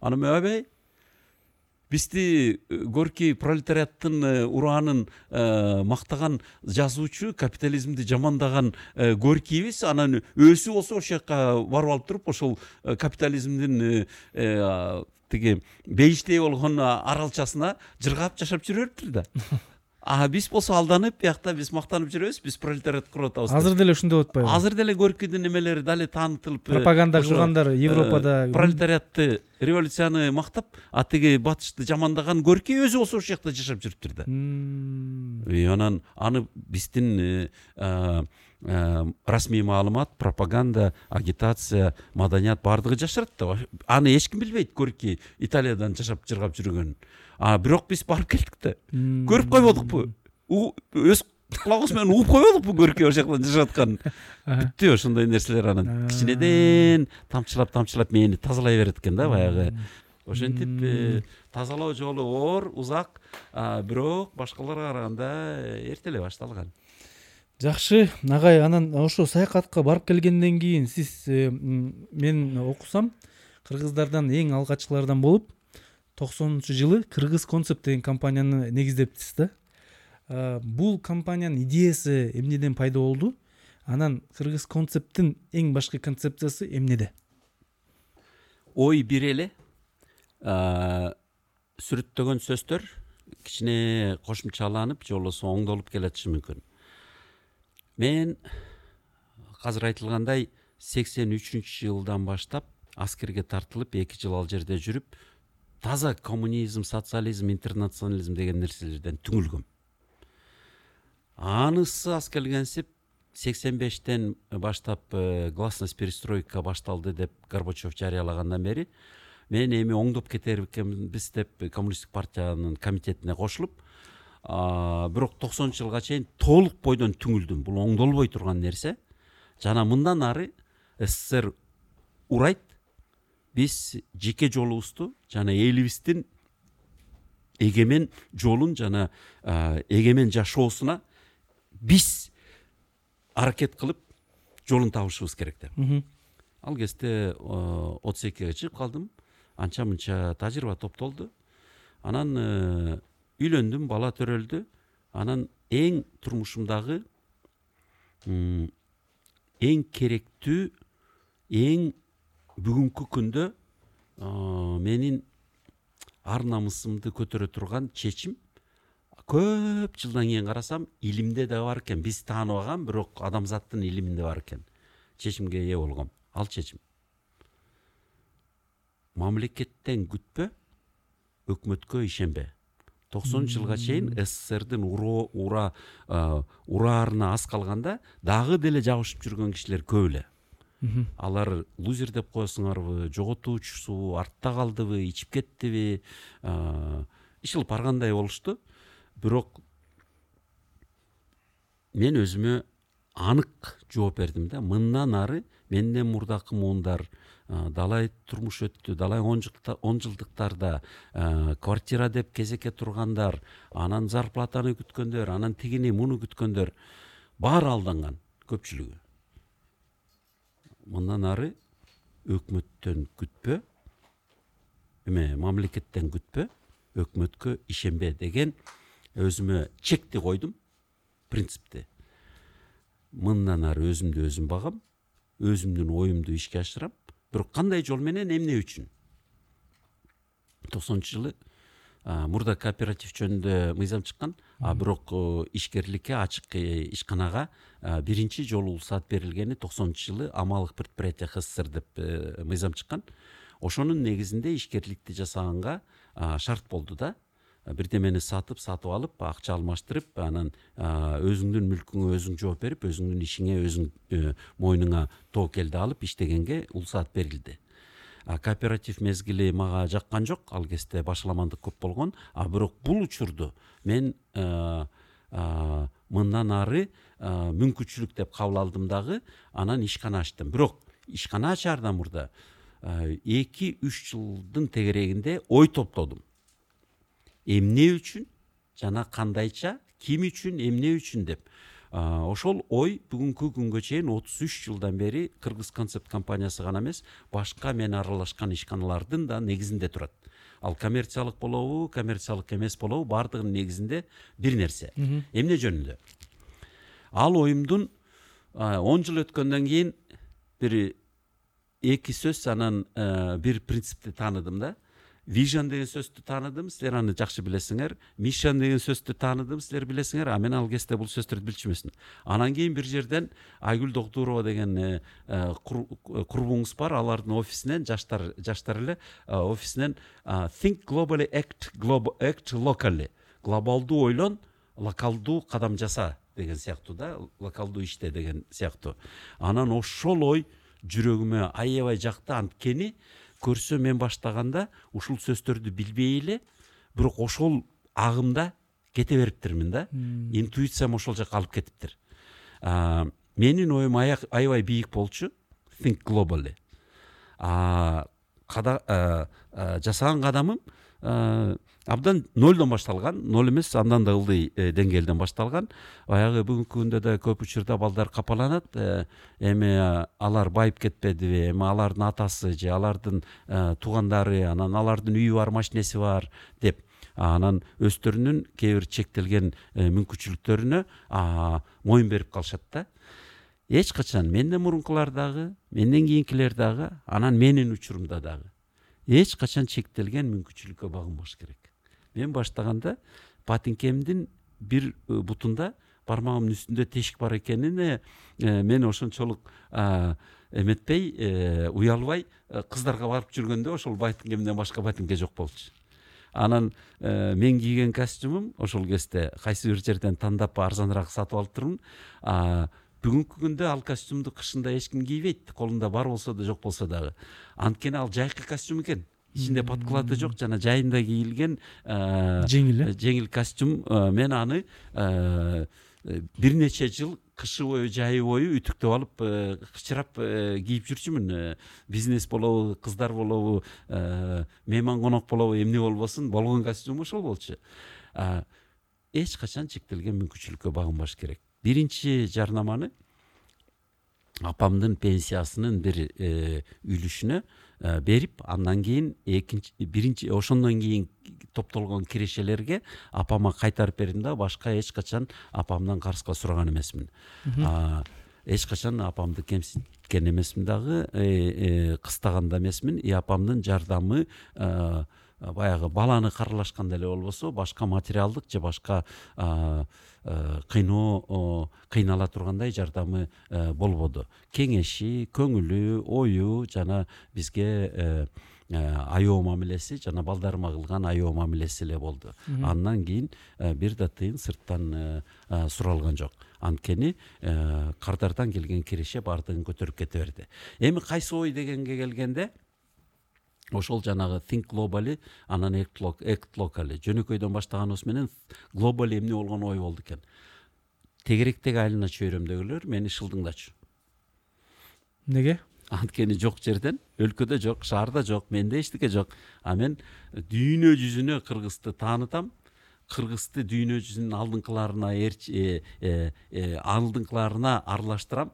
Жана эң алдыңкыларды элибизге жерибизге чакырып келебиз дагы. Аларга жакшы маанайда өзүбүздү таанытып аракет кылабыз достошобуз иш кылабыз. Жана биздин элибиздин эң алдыңкыларын жаштардын күчтүүлөрүн ошол алдыңкы жерлерге баруусуна биз э, жол ачып беребиз деп.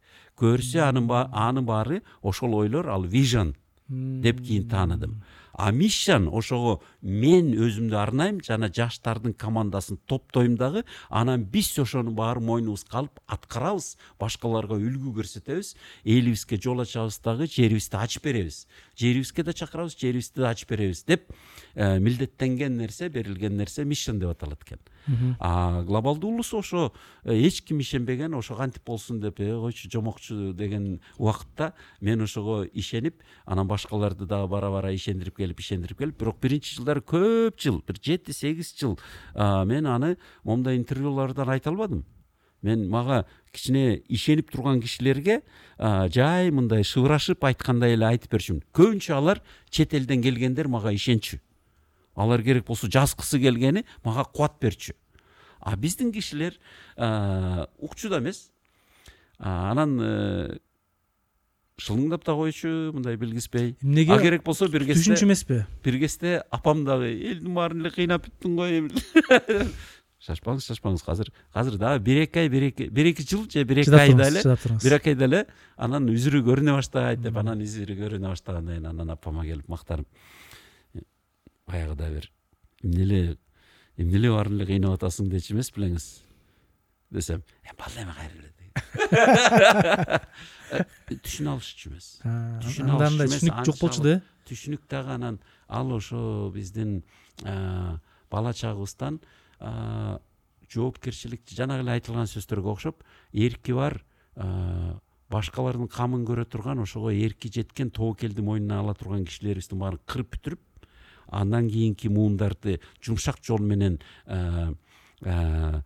басмырлап биздин ата муунубузду бир миң тогуз жүз алтымышынчы жылдары цк кпсс басмырлатып таштаган анткени бүт советтер союзуна таандык кылып о национализме в киргизской сср деп пленум цк кпсссти арнап ошол пленум цк кпсссте ошол ата муунубуздагылар эң алдыңкылардан бир нечеси атылып анан он чактылары камалып анан калган миңдегендери жумуштарынан куулуп анан өмүр бою өсүүгө э, шарт болбой калган ал кезде бир куугунтуктаса система аягына чейин куугунтуктачу баш көтөрчү эмес. Ошентип алар баягы э, мидин алыбаев сарногоев байдылда сарногоев анан абдыкалык ырысбай абдыкалыков ошолордун мууну эле да. Ал кезде арыз жазгандар көтөрүлүп баягы ачык сүйлөгөндөр же элин ойлоп э, усубакунов деген математик болгон эң биринчилерден алгачкы э, илимпоздордон болуп кыргыз тилине которуп берем деп анан аябай жумшак жол менен куугунтукталган ошентип кыргыз тил жөнүндө кыргыз эл жөнүндө ойлогондордун баарын эле э, национализм деп аябай басмырлап ташташкан орус тилди сүйлөгөндөр гана өсүп турчу да ал кезде агай азыр мишн вижн жөнүндө айтып кеттиңиз бирок э, эгерде биздин көрүүчүлөрдүн угуучулардын арасында сиздин компанияңызды тааныбагандар болсо жалпак тил менен түшүндүргөндө эмне кызмат кылып берет силердин компания? Жалпак тил менен э, чет жерлерге кызыгып иш болобу саякат болобу дарылануу болобу окуу болобу кызыга баштагандан баштап кыргыз концептке кайрыла берсе ал жерде маалымат да бар. Даярдоо документтеринин баардыгына көмөк көрсөтүлө алат анан кийин аэропортко машина дейби же болбосо унаалар аба унааларына самолетторго аэрплейндерге билеттери болобу кайсы дүйнө жүзүндөгү точка болбосун баардыгына ушул иштерди жасап бергенге кыргыз концепттин агенттери даяр. Же болбосо сырттан коногум келатат аны тосуп алыш үчүн эмне керек десе аларга сырттан болобу бизден болобу отель болобу авиабилет болобу тосуп алуучу унаалар болобу кофе брейк болобу конференц болобу форум болобу эл аралык форум болобу. Кандай алыстан келген кишилер менен биздин кишилердин иши болбосун баардыгына керектүү көмөк жасаганга кыргыз концепт башынан даярдалган атайын ошол үчүн өстүрүлгөн. Анан азыр тейлөө кызматтар аябай көбөйүп кетти атаандаштуулук дагы көп э, конкуренттер отелдер көп ресторандар көп. Бир кезде биз отелдерге барып отелдердин ичиндеги жана туалеттин кагазын биз баардыгына бирден илип чыкчубуз. Тазалап иреттеп баардыгын орнотуп конокту тосуп алганга биз жардам берчүбүз отелдерди үйрөтүп. Анан ресторандарга кирип ресторандардын э, туалеттерин текшерип тазалаганга э, жардам берип анан кийин э, тейлөө кызматына канчалык тездик керек канчалык тез булганган идиштерди жыйнаш керек анан канчалык тез акча эсептердин баардыгын өткөрүш керек экенин көпчүлүгүнө биз үйрөтүп жүрдүк. Анан бүгүнкү күндө өсүп кетти бизнес. Бүгүнкү күндө аябай үлгүлүү керек болсо ташкент алматы душанбе кээ бир жерлеринен москва минск киевтердикинен жакшы иштеп калган биздин үлгүлүү кофе шоп ресторан отельдерибиз дагы алардыкынан аз эмес мындай калыс эсептегенде эми москва шаары же болбосо минск шаары биздикинен чоң да. А бирок бир миң чарчы километр жана он миң жашоочу деп калыс эсептесек анда биздин жеке ишкерлер же болбосо чакан ишканалар же болбосо сапаттуу жаңы заманбап тейлөө кызматы бизде көбүрөөк биз аны санап эсептегенбиз. Астанага барып эсептегенде казактардын жүрөктөрү кичине эзилген э, кичине кичине э, ылдыйкы кишилер кол чапкан өйдөңкүлөрү башын жерге катып уялып да калышкан анткени биз сан менен далилдегенбиз алардын байлыгына жана чоңдугуна карабастан эгерде адамдын санын бирдей алып жана чарчы километрди бирдей алсак биздеги өнүккөн ишканалардын саны көбүрөөк жана сапаттуураак ал эркиндиктин жана атаандаштуулуктун аркасынан келген нерсе бир кезде бизде эркиндик жана атаандаштуулук көбүрөөк болгон токсонунчу жылдардан баштап ушул онунчу жылга чейин анан онунчу жылдан баштап э, бажы биримдигинин э, эрежелери каптап келип анан өзгөчө он үчүнчү он бешинчи жылдан баштап биз тетири кеттик. Экономикабыз да артка кетти. Мыйзамдарыбыз э, аялдарга жаштарга айылдыктарга чакан ишканаларга бөгөт коюп орусияныкына окшоштурулуп коррупциялык мыйзамдар келе баштады дагы. Бүгүнкү күндө ал артыкчылыгыбыз инерция менен келатат. Бирок уттура баштадык биз атаандаштуулукту жана сапатты коңшу өлкөлөргө э? Жогото баштадык ташкентке көбүнчө жанагы азыр мурда арттагы артта калып калган ташкент өзбекстанды азыр мактагандар көбөйүп келатпайбы анткени алар мурдакы кысымдан э, эркиндикти көбүрөөк бере башташты. А биз болсо мурдакы эркиндиктен кысымдарды көбүрөөк бере баштадык.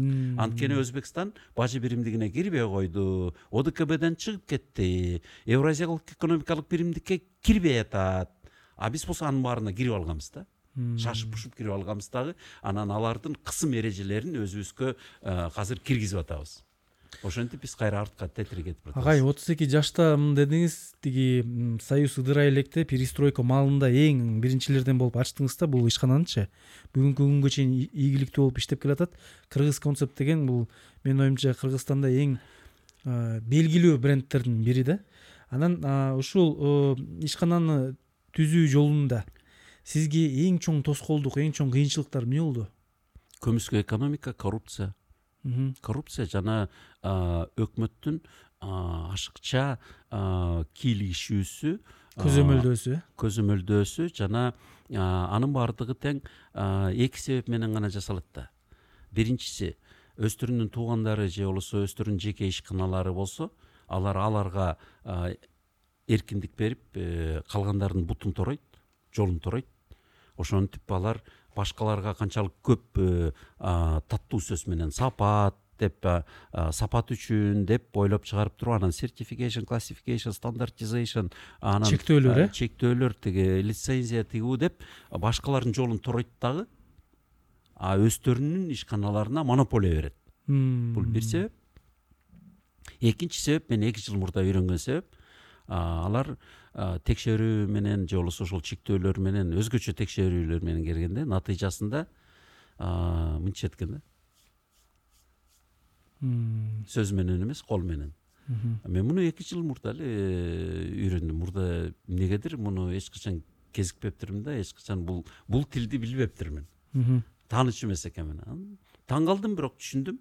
Мага эмес ал э, мен азыр ишке аралашпай калгам. Мен кийлигишпейм ишке. Сиз операционкадан чыгып кеткенсиз э? Чыгып кеткен мен э, көп жылдан бери бара бара келатып анан азыр толук бойдон чыгып э, эч кийлигишпейм эч аралашпайм. Аткаруучуларга ошондой тил менен түшүндүрүшүптүр да. Ошол эки себеп биринчиси өздөрүнүн ишканасына жеке монополия орнотуп башкаларды чектеп сүрүп чыгаруу экөө биринчи экинчи орунду э, бирдей эле талашат го. Ошол эки себептердин бири бул э, анан каалаганыңды кылып ал деп коюшат экен. Анан чын эле тилекке каршы э, каалаганыңды кылсаң дагы эмне кылсаң да кыла албайт экенсиң. Анткени алар каалаган ишке ашат экен акыры. Алар чоң штрафтарды илип коюп же чоң штраф же болбосо бул анан буга макул болбосоң эгерде сенин э, тазалыгың жан дүйнөң ага макул болбосо анда чоң штрафты төлөп андан дагы э, көбүрөөк жабыркап жүрө бер деп коюшат экен. Ошондой эки гана вариант калыптыр көп учурда көп учурда. Баардык жүз пайыз деп этияттап жүз пайыз эмес деп коелу.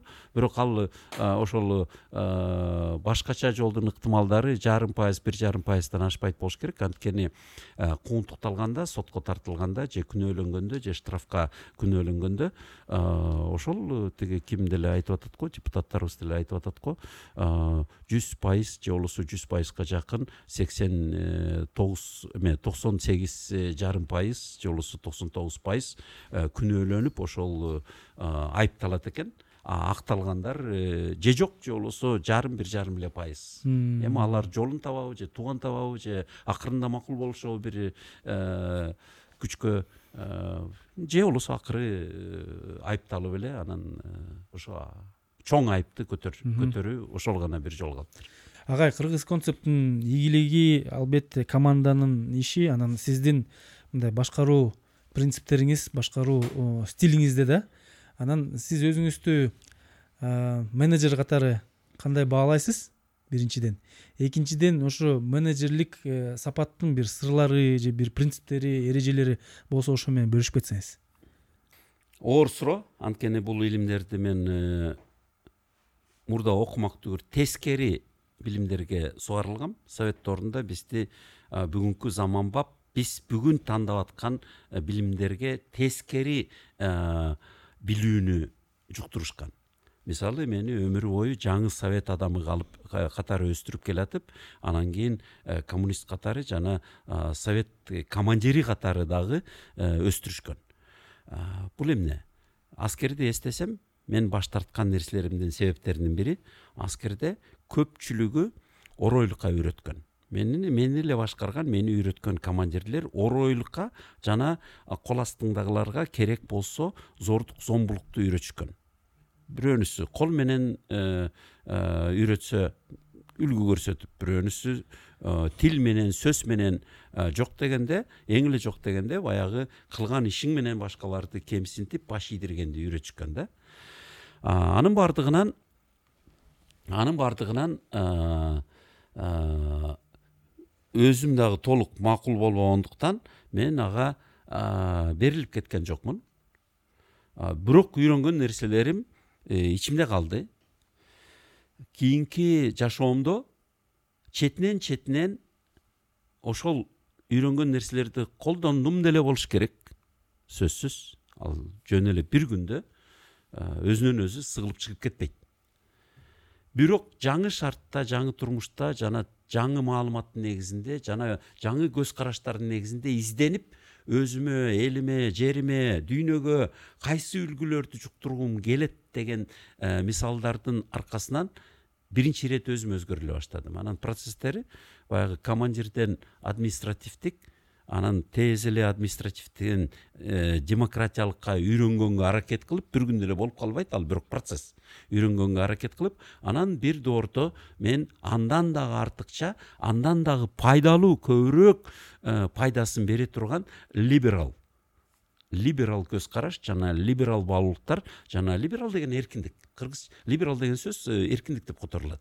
Ошо э, либерал деп атай беребиз термин катары. А бирок эркиндиктин негизиндеги тандалган баалуулуктар көз караштар жана мамилелер көбүрөөк пайда көбүрөөк киреше көбүрөөк пайда көбүрөөк клиент берет экен көбүрөөк кардар берет экен. Анан айлана чөйрөңдү сабырдуулукка ынтымакка түрткөн же болбосо ошого шарт боло турган эркин эркиндик баалуулуктар экен. Аны аныкташ үчүн убакыт деле керек экен процесс болуп кете берет экен. Анан өзүңдү ошого үйрөтүш дагы ал сөзсүз түрдө мен үйрөнүп атам деп жарыяланбайт. Ал өзүнөн өзү аң сезимиң өзгөрүлгөн сайын жаңы түшүнүктөргө ээ болуп анан өзүңдүн жүрүш турушуң кылган мамилең башкаларга кылган мамилең бара бара өзгөрүлүп кете берет экен. Бүгүнкү күндө мен э, көбүнчө өзгөрүлдүм деп өзүмө баа берем дагы. Ишенем мурдакы эмилге караганда токсондон ашуун пайызы бул башка эмил.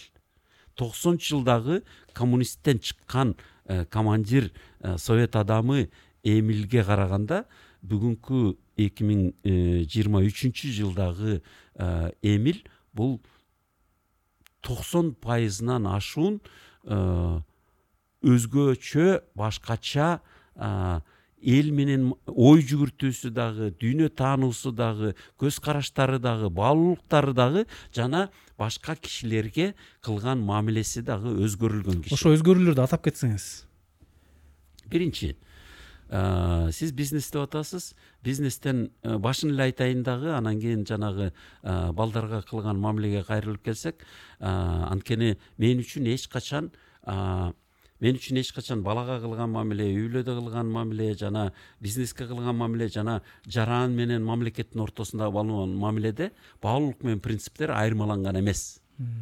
Эч качан айырмаланчу эмесмин мен ошондон кайра пайда тапчумун. Кээ бирөө айтат мен ага кийлигишпейм жарандык кыймылга кийлигишпейм саясатка кийлигишпейм мен бизнес менен эле элек болом деп бизнесиңди жакшы аткарыш үчүн анын баардыгынан деле пайда көрсө болот деген ой келет да. Мен мисалы бала жөнүндө окусам анын үй бүлөгө бизнеске жана жаран менен мамлекетке баалуулугу принципи бирдей экенин билем дагы ал билимим баардык тарапка э, жумшалат мен эгерде мамлекет менен жаран жөнүндө билим алсам аны бул ашыкча билим же керексиз билим же болбосо мен убакыт коротуп атам деп эсептебейм мен ал жерден ошонун баалуулук принциптерин анан кийин балага дагы жумшай алам бизнестен да колдоно алам.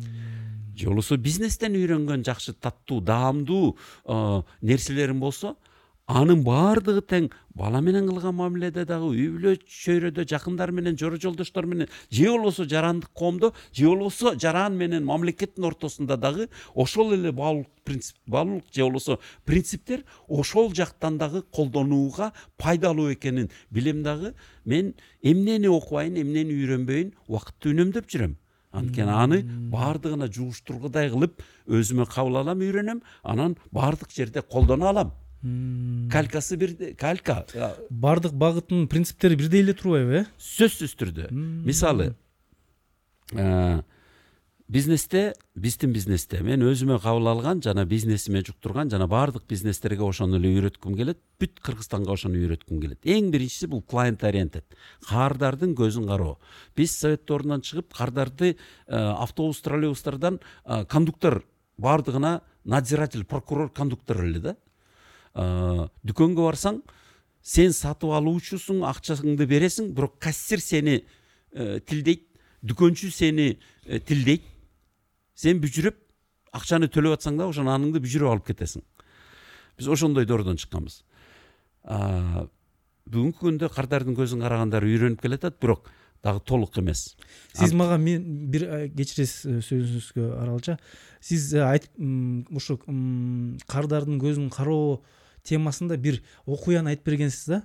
Бир аралчага барып кызыңыз мененби балаңыз мененби анын туулган күнүн майрамдайын деп сиз э, тортпу бирдемке сурагансыз да. Ошону айтып берсеңиз. Э, кызым ал кезде кичинекей эле бир э, бешпи жетиби ушундай кичинекей чагында анан шаарга отельге башка бир саякаттан кайрылып келатып үлгүрбөй. Кечки тамактын маалы өтө кеч кеч болуп баратат анан жетпей калыбыз шаарга жетпей отельге шаарга жетпей калганыбызга көзүбүз жеткенде жолдон бир жарык болуп турган жер жолдун боюндагы бир кафелердин бири экен жөнөкөй кичинекей. Анан ошол жерге токтой бердик дагы анан токтоп ошол жерден тамак сурасак тамагы кичине бар экен. Алдык анан аны менен бирге акырын официантка шыбырлап атам могул кичинекей кыздын туулган күнү эле бирок эми силерден торт кайдан табылмак эле десем ал жок жок жок токтогула токтогула деп туруп чуркаган бойдон кетти дагы. Анан бир убакта биз бир убакта угуп калдык. Тиги э, дубалдын ар жагынан дыр дыр деп эле тиги мотороллер алар баардыгы мотороллер айдайт. Ошонун үнү чыкты дагы анан мен айдап алып бир жака кетип калдыбы? деп баягы э, божомолдой баштадым да. Анан бир убакта эле кайра дыр деп эле тез эле бир жети сегиз мүнөттүн ичинде дыр деп эле кайра айдап келип калды. Анан чуркап келатат торт көтөрүп. Ал ошо жок деп койбостон ошону башка бир жерге айдап барып таап келип анан кийин кардарынын көңүлүн алып өзү да кубанып отурат кирешеси да бар. А биздин кубанычыбыз көктө да таза эле мына ушул кардардын көзүн кароо деген ушул мисал да э мисал. Анан бирок ушул кардардын көзүн кароо дегенден тереңирээк маңыз чыгарса болот да кардардын көзүн караганды үйрөнгөндөр алар айлана чөйрөсүнө бири кардардын көзүн караган сатуучу же ишкер. Ал өзүнүн жанын багыш үчүн кардарды издейт анан кардардын көзүн караса башкалардан жамбаккысы келип башкалар менен атаандашып кардардын күчтөп баягы коммунист коммунизм сыяктуу монополия түзүп анан күчтөп анан мажбурлап могуну гана сатып аласың деп эмете албайт да.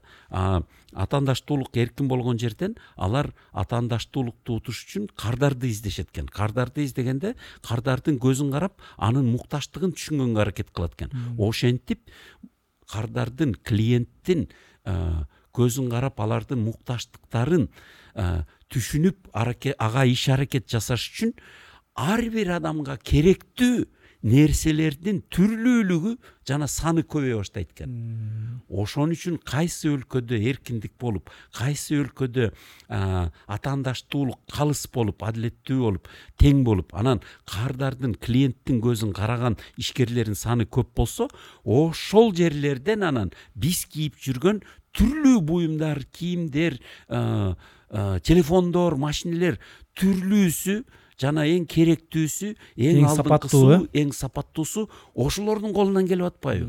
Ал натыйжасы? А себеби алар кардардын көзүн караган караганы алар идеалдуу бизден жакшы бизден идеалдуу эмес. Шарты өзүн багыш үчүн атаандаштуулукта жарышып бүт күчүн жумшайт экен кардардын мукташтыгын түшүнүш үчүн. Анан кийин ошол түрлүү буюмдар түрлүү нерселер түрлүү кызматтар пайда болот экен. Керек болсо ошентип бири бирин кардар көрүп бири биринин мукташтыгын түшүнгөндү үйрөнгөн элдер алар баланын мукташтыгын алдын ала билип баланы ыйлатпайт экен. Мен батыштан таң кала берчүмүн. Эмнеге ал жердеги кичинекей балдар эмчектеги балдар кичинекей балдар ыйлабайт.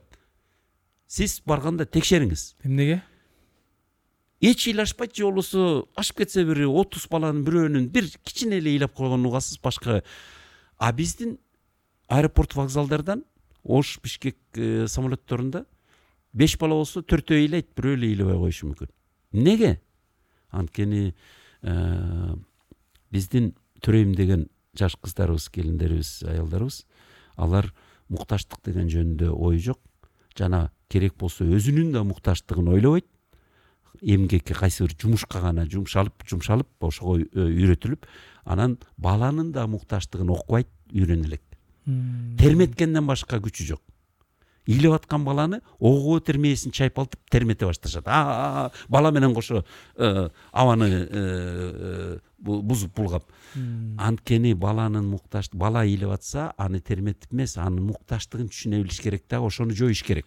Мукташтыгы жоюлган бала кыйкырып үн берип жардам суроого муктаж эмес бала сүйлөй электе ошо ый аркылуу ыйлап сүйлөйт да туурабы билгизет билгизет э башка жолу жок да бир нерсеси ачка болдум ачка болдум же же булгап койдум же тиягым суу болуп атат тиги жерим үйкөп атат тиги жерим кычырып атат тиги жерим ачышып атат же үшүдүм же дагы бирдеме ал билгизе турган болгон бир тили ый анан эгерде аны түшүнбөсө ал ого бетер көбүрөөк ыйлайт көбүрөөк ыйлайт аны түшүнбөгөн энеси көбүрөөк аны терметет анан экөө тең өкүрүп акырып тура беришет ошол жерге. А ыйлабай ыйлабай эми болду болду болду деп бири бирин уруша берет маселенин баары э, мукташтыкта эгерде мукташтыгын э, түшүнгөндү үйрөнсө андай кыргыз үй бүлөлөр пайда болду мен бир чынара деген жаңы айым э, баласы бирге жаңы толду мен байкасам баласын таза ыйлатпайт экен жаңы эле жаңы эле үн чыгара баштаганда ал билет.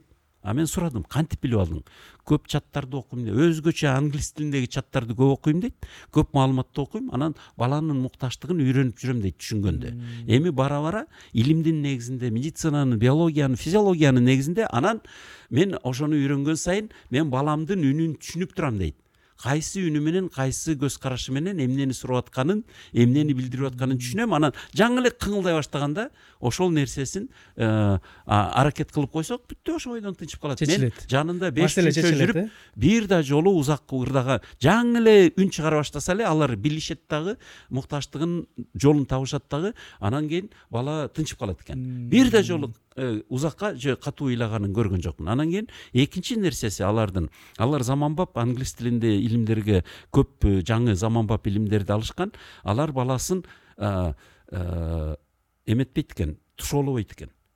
Бала кыймылдаган жерине атасы дагы апасы дагы кезектешип кезектешип чарчашат да. Мен таң калдым кантип э, аябай чарчай турган. Бирок тушоолобойт экен өзүнүн мукташтыгына мен чарчадым белим ооруп атат деп баланы байлабайт экен бала каяка жөргөлөсө ошонун аркасынан жөргөлөп жүрүшөт экен бул эмнени берет бул бала эч качан баш ийбейт чоңойгондо буюрса бул бала багынган бала болбойт бул бала мүмкүнчүлүктөрүнө ишенген жана мындан ары дагы чоңойгон сайын эстүүрөөк болот дагы бирок ээсине жараша билимине жараша чексиз суроо берет чексиз изденет чексиз мүмкүнчүлүктөрүн мүмкүнчүлүктөрүнөн баш тартпайт дагы мына ушул бараанан жанагы биз түшүнгөн жоопкерчилик эмес а бул тобокелди мойнуна ала алган жана өзүнүн күчүнө ишене алган аракетине ишене алган бала болуп өсүп чоңоет буюрса эркин өсөт э эркин өсөт жөнөкөй айтканда эркин өсөт бирок мен анын аркасындагы турган бул тандоо аракетине бөгөт болбогон балдар аркасынан намысы да толот эрки да толот тобокелге дагы күчү жетет аракетине да ишенет акыры барып туруп биз түшүнгөн жоопкерчилик бирок жоопкерчилик деген сөздү жаман деле көрүп калдым эгерде тандоо аракетинин аркасынан эрки толсо намысы кордолбосо анда баардык нерсени өзү жасат калгандар анын көлөкөсүндө жыргап Э, түшүмүнө дагы жыргап э, тоюп э, калкаланып кол чаап ыраазы болуп жүрө беришет же көрө албай бирок оозтору тилдери узун боло албай калат. Эми ошентип ошондой нерселерди мукташтык бул кардарга тиешелүү нерсе бул балага тиешелүү нерсе дагы эки нерсе бар. Эркек менен аялдын ортосунда.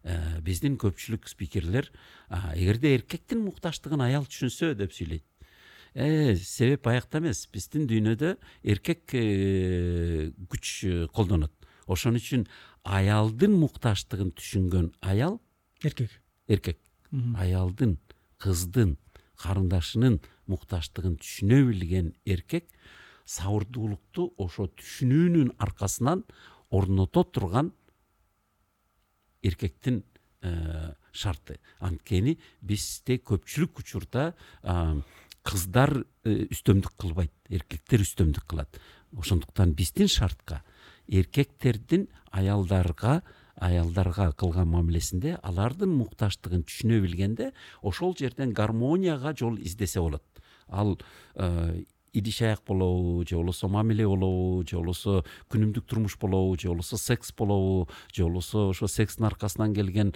оргазм же э, үй бүлөлүк гармония болобу анын баардыгы байланышкан нерсе. Баардыгына тең илим аркылуу жол издесе болот. Ал илимдер же сексология заманбап илимдин негизиндеги. Медицина биология физиология анан эмошонал интеллект. Эмоционалдык интеллект бул. Кыргыз тилине жаңы жаңы кирип келаткан түшүнүк сайкологи психологиядан суурулуп чыккан илим эмошонал интеллект ошол эмоционалдык интеллекттин негизинде адамдардын мамилеси гумандуу болуп кайрымдуу болуп анан мукташтыктын негизинде талкууланып келишимге келип курулса ал жерде башкача гумандуулук башкача сабырдуулук башкача тынчтык орнойт. Үндүн жоондугу менен эмес бирөөнү бирөө баш ийдирип алып эмес а бири биринин мукташтыгын издеген сайын бири бирине өздөрү гумандуу кайрымдуу мээримдүү боло түшөт эркек аялга дагы аял эркекке дагы ошондо мамиле мындай гармонияга түшөт э ошол эле мукташтыкты эгерде ошону билген коомчулук өссө балага кылган аялына эркегине же бизнестен колдонгонду үйрөнгөндөр анан мамлекетте мамлекет менен жарандын ортосундагы ошол мукташтыкты түшүнө билип ошонун аркасынан өлкөнүн аброю гана эмес өлкөнүн атаандаштуулугун күчүн байкубатчылыгын көтөрө ала турган муун ошондо пайда болот эгерде э, ошол мукташтык баардыгын жеңген адамзатты алдыга сүйрөгөн ошол бири биринин мукташтыгын түшүнө билгендиктен деген муундун критикалык массасы жетекчилери лидерлори топтолмоюнча мамлекет баш ийдирип багындырып куугунтуктап гана өзүнүн оокатын кылат. Качан элибиздин жерибиздин элге көңүл бура турган лидерлердин мукташтыгын тааныйт билет элдин мукташтыгын издейли кызыкчылыгын э элдин мукташтыгын мукташтыгын эмнеге муктаж болуп атат? Ошол мукташтыгын илимдин негизине түшүнө билгенге бурулалы деген мезгилде жетекчилер же э, жоопкерчиликти жетекчиликти мойнуна алгандар ошолордун оюна ушул нерсе топтолуп анан бир ошолордун э, э, күчү жете баштаганда мына ошондо мамлекет элине кайрымдуу боло баштайт. Ага чейин элин багындырганга гана аракетин күчүн колдоно бериши мүмкүн. Сонун сөздөрдү айтып атасыз агай. Анан жана айтпадыңызбы мамлекеттен күтпө өкмөткө ишенбе депчи? Бирок өзүңүз эки миң онунчу жылы өкмөткө киргенге мүмкүнчүлүк пайда болду. Экономика министри болдуңуз.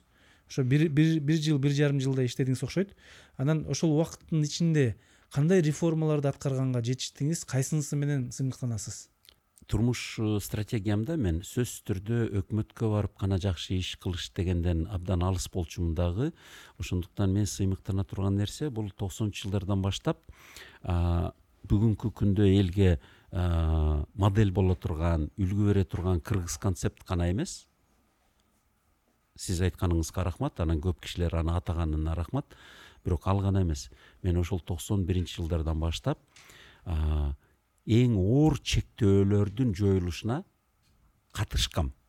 Жок эле дегенде э, үч э, төрт нерсени э, белгилеп кетейин. Биринчиси биз совет доорунда бүгүнкү түндүк кореяга окшоп кыймыл көчүү англисче жакшы сөз бар экен илимий сөз экен ал movement freedom of the movement деп. Орусча мындай анчалык э, күчтүү эмес бирок котормосу свобода передвижения. Кыргызча саякат эркиндиги кыргыздар көпчүлүгү айылда жашаган айылда жашап паспорттору жок эле метрикасы бирде бар бирде жок бирок э, айыл өкмөтүнөн бир кагазга справка алышчу ошону менен кыймылдашчу да. Мындай айылдан чыкса эле бүгүн жана мигранттарды москвадан э, полис токтоткондой э, биздин айылдан келген кыргыздарды вокзалдардан эле тосуп алышчу кызыл шапкечендер анан текшере берчү каяка эмнеге баратасың деп. Анан керек болсо айылдыктар эмес биз деле шаардыктар. Башка шаарга барсак өзгөчө өңүбүз айырмаланып турса сөзсүз түрдө вокзалдан аэропорттон тосуп алып бизди текшерчү эмнеге келдиң? Же путевкаң же же командировочныйың же болбосо дагы бир э, далилденчү себеп керек эле. А болбосо э, для выяснения обстоятельств деп э, камакка алып коюшчу. Ошентип кыймылдоо бир жерден бир жерге баруу мүмкүнчүлүктөрүбүз аябай чектелген болчу. Анан айылдык айылдыктардын паспорттору жетимишинчи жылдары эле пайда боло баштады.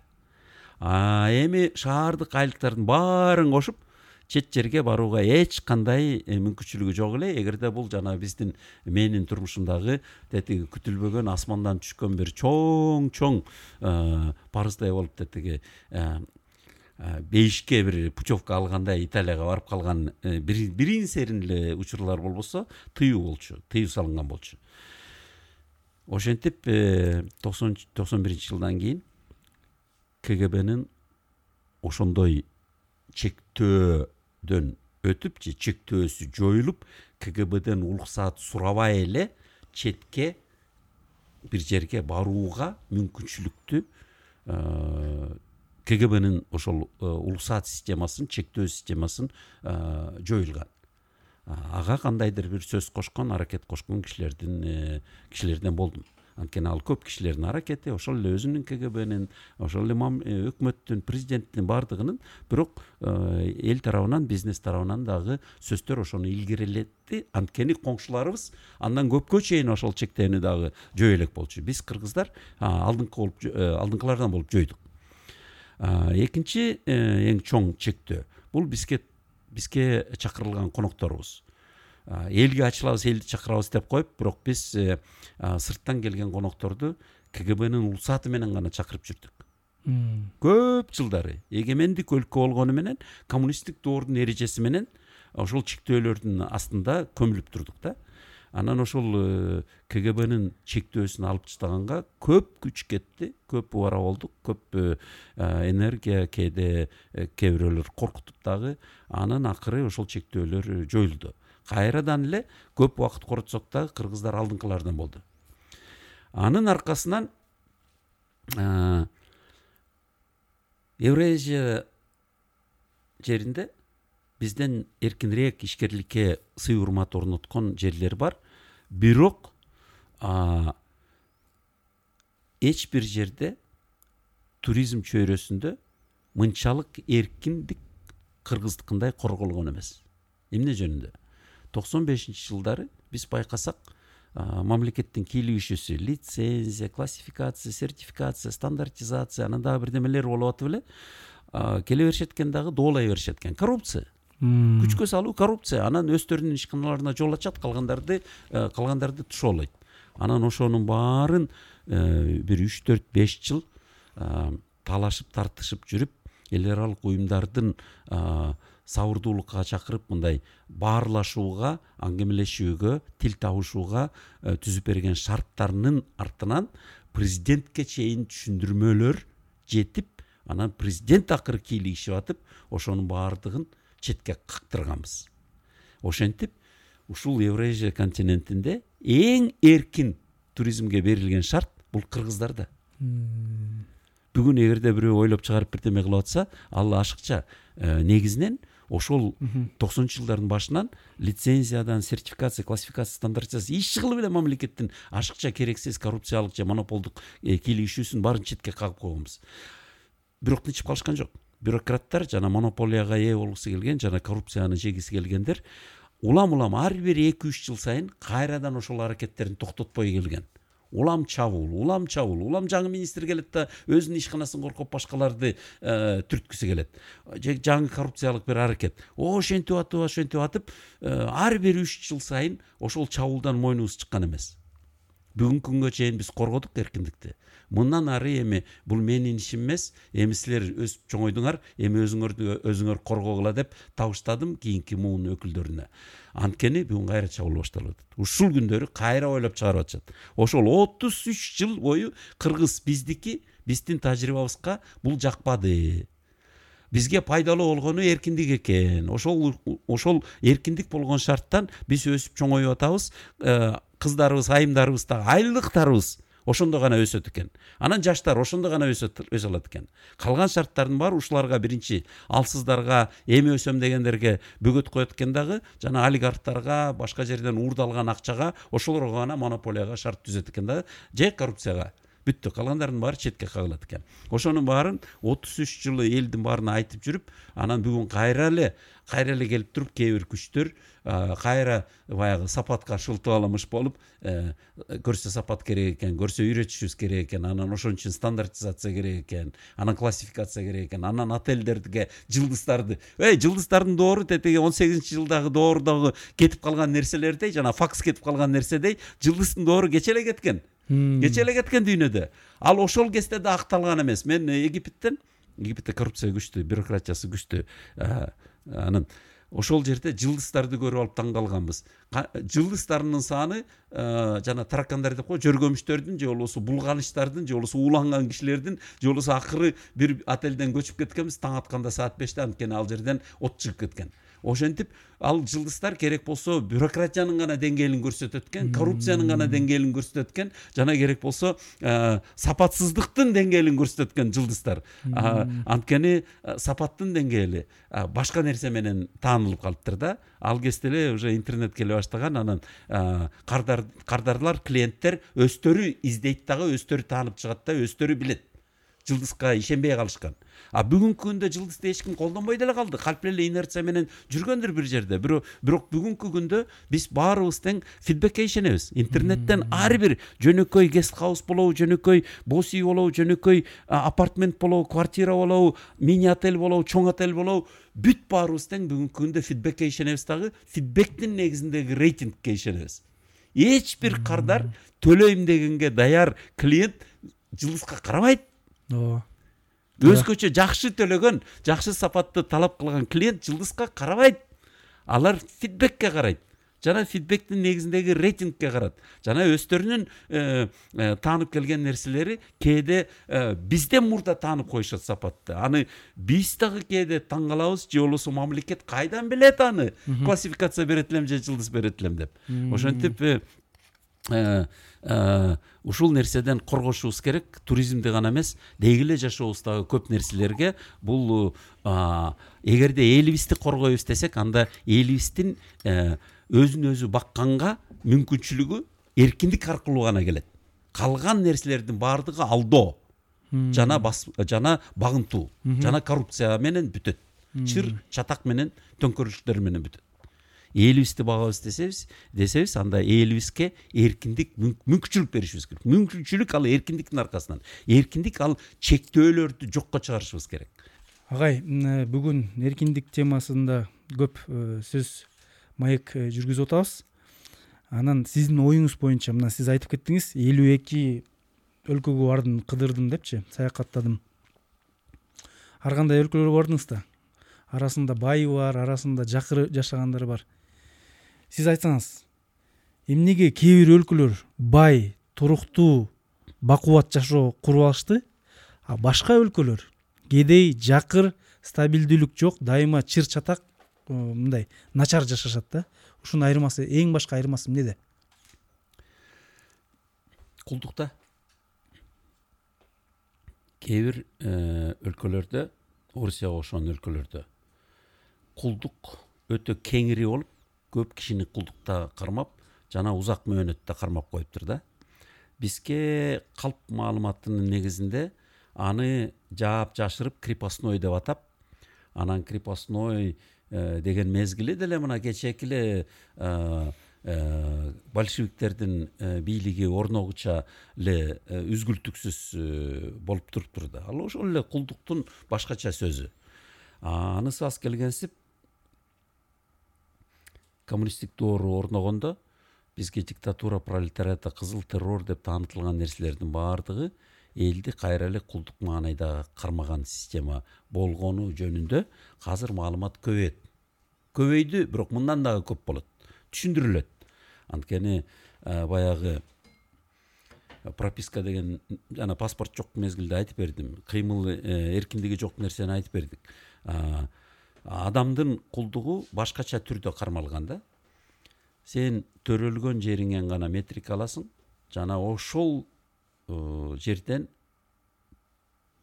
э, кайсы жерден төрөлүп жашап атсаң ошол жерден гана жумушка орной аласың жумушту жумушка ошол жерден гана тартыла аласың жана дарыланганда поликлиника больницалар пропискаң бар гана жерден кайсы жерден э, жашасаң жашаганга ошол гана жер иштегенге ошол гана жер дарыланганга ошол гана жер ясли детсад ошол гана прописка болгон жериңде мектеп. бүт баардыгы тең мектеп сөзсүз түрдө ошентип сенин тандоо жер алмаштырууга орун алмаштырууга тандоо мүмкүнчүлүктөрүң чектеп коюшкан э кулдуктан айырмасы жок анча мынча эле айырмасы жана крепостнойлордон кулдуктардан айырмасы аябай бар бирок заманбап жыйырманчы кылымга жараша бирок ошол эле чектелген эч кандай тандоо эркиндик жок эле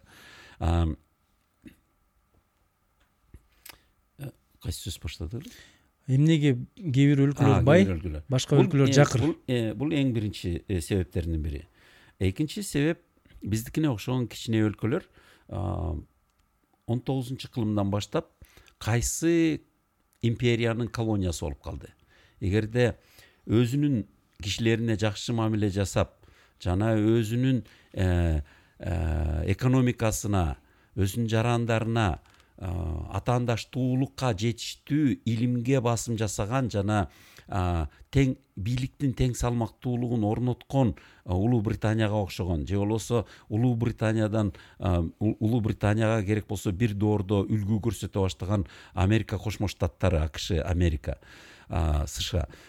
Ошол америкалар кимге таасири жетип турса ошонун жанындагылар баардыгы бизден өйдө баардыгы чемпиондордун арасында мисалы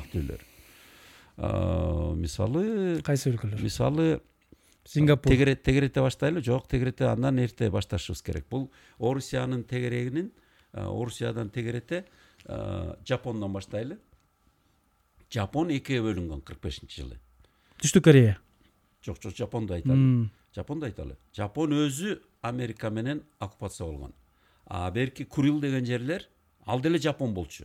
Жапон дале макул эмес орусия менен тынчтык э, э, келишими дале жок. Эмнеге анткени жапон эли жапон жери деп атап жүргөн жапон жана э, курилдер бир жапон жери дегени менен жапонду кырк бешинчи жылы америка оккупация кылып курилди орустар оккупация кылган. Ошентип курилдердин аты жок эли да жок жери сасып жатат урап. А жапонду болсо бүт дүйнө тааныйт лидер катары. Лидерлердин катарындагы өлкө катары андан ылдый түшөлү э, корей. Корейдин э, эң табышмактуу суроолорунун бири канча корей деген э, суроо баары тең эки дешет жок үч. Анткени алыс тиги чыгыш орусча дальний восток деп аташат эмеспи? Алыс э, чыгыштагы э, жерлер э, баягы жарым аралчадан өйдөңкү жерлер алар корейдин жери болчу. Кыргызды колонияга айландырганда ошол эле жылдары корейлердин жерин басып келген орустар анан ал жерин толук бойдон корейлерден тазалап чыгташты ал жери дагы элин да тазалап чыгташты баягы арабызда жүргөн корейлер москвада болобу украинада болобу же казакстанда болобу же кыргызстанда болобу жүргөн корейлер ошол жерден ошол жерден келген турбайбы э ал жер сүрүлүп тазаланып качкындар жерин ээлеп жерин ээлеп качпай эле аны вагон вагон кылып эле депортейшн. Баарын чогултуп алып эле сүрүп чыгарышкан бияка э, чачыратышкан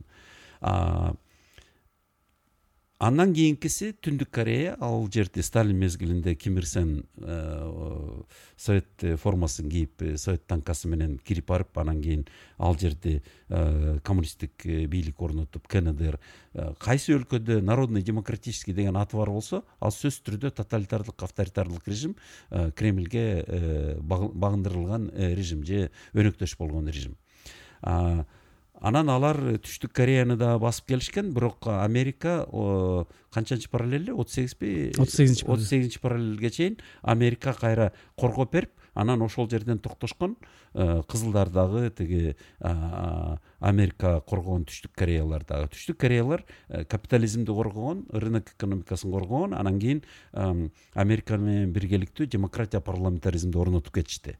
Э, ошентип бүгүнкү күндө түштүк корея ар бир ар бир эки кыргыздын бирөөнүсүнүн чөнтөгүндө түштүк кореянын самсунгу же болбосо ар бир үчүнчү кыргыз тойота мерседес минбесе кореянын машинелерин хондаларын минет хюндай кия түндүк корея кайда түндүк корея жөнүндө жытыбызда жыты да жок бизде жытыда жок кээ бир гана кытайлык компаниялар аларды кул сыяктуу бизге кара жумушка айдап келет окшойт анан биздин аларды көрбөй тааныбай турган сезимибиз аларды келип жумушка тартса дагы ал тиги погран службадан өтөт экен түндүк кореянын коноктору келди деп чек арадан өттү деп бирок конок деп ким айтмагыла чек арадан өттү деп. Өтөт экен да бирок аларды эч ким көрбөйт эмнеге алар кара жумушка гана тартылат болуш керек да кара жумушка гана тартылат болуш керек ошон үчүн алардын саны бар экен бирок жыты жок биз билбейбиз аларды көрбөйбүз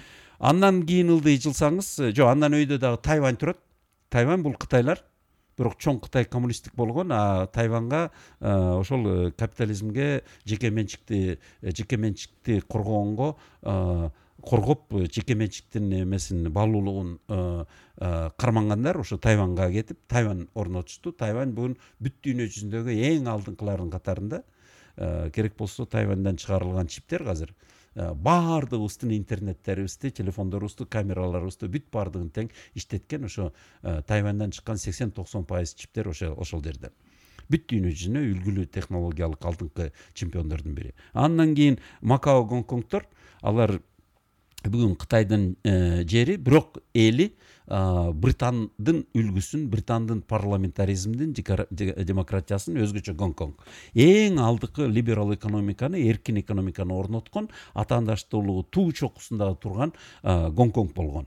Кийин азыр деле америка менен британ аларды баягы тез кулдукка айлануусунан коргоп турат э, кытайдын бөлүгү болуп калганына карабастан сингапур болсо бул баардыгыбызга таанылган көп айтылган өлкө. Бул британдын колониясы болчу илгери. Эң акыркы империясы британ болгон. Анан бирок британдан малайзия кутулганда сингапур малайзиядан бөлүнүп анан эң башында эле басымды илимде соодада өнүгүүдө бизнесте экономикада басымды улуу британия менен американын тажрыйбасына басым жасаган ли куан ю. Ошонун негизинде алар Э, демократияны толук орното элек болсо дагы алар мамлекетти элинин элин багындырган мамлекет эмес а элине элине кызматчы кылып буруп беришкен.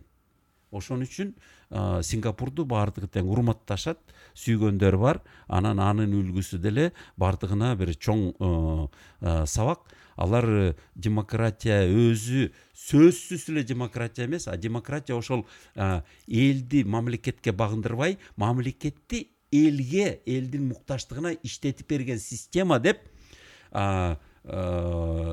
ю бүт күчүн ошого жумшагандыктан ички протесттер дагы аз болгон жана э, сырттан дагы аларды сындаган жамандагандар аз Э, негизинен алар элинин капиталын элинин мүмкүнчүлүктөрүнө мамлекет мамлекет элине иштеп бергени үчүн эли бүгүнкү күндө эң бийик деңгээлдеги бай дагы маданияттуу дагы билимдүү дагы анан укук эркиндиктери эң бийик деңгээлде корголгон ошентип бул айтылган өлкөлөрдүн баардыгы тең батыш деп батыш деген өлкөлөрдүн группасына кирет аны бирок чыгышта өздөрү э бирок чыгышта өздөрү болгондо да эйжан эйжан биздей эле бети өңү бүт баардыгы биздей анан бизде батыш деген сөздү билбей эле баягы эскиче пропаганданын сөзүн кайталай бергендерибиз бар эмеспи бирок ошол эле биз мактаган биз мактанган биз мактаган эйжан көп салттары биздикине окшошкон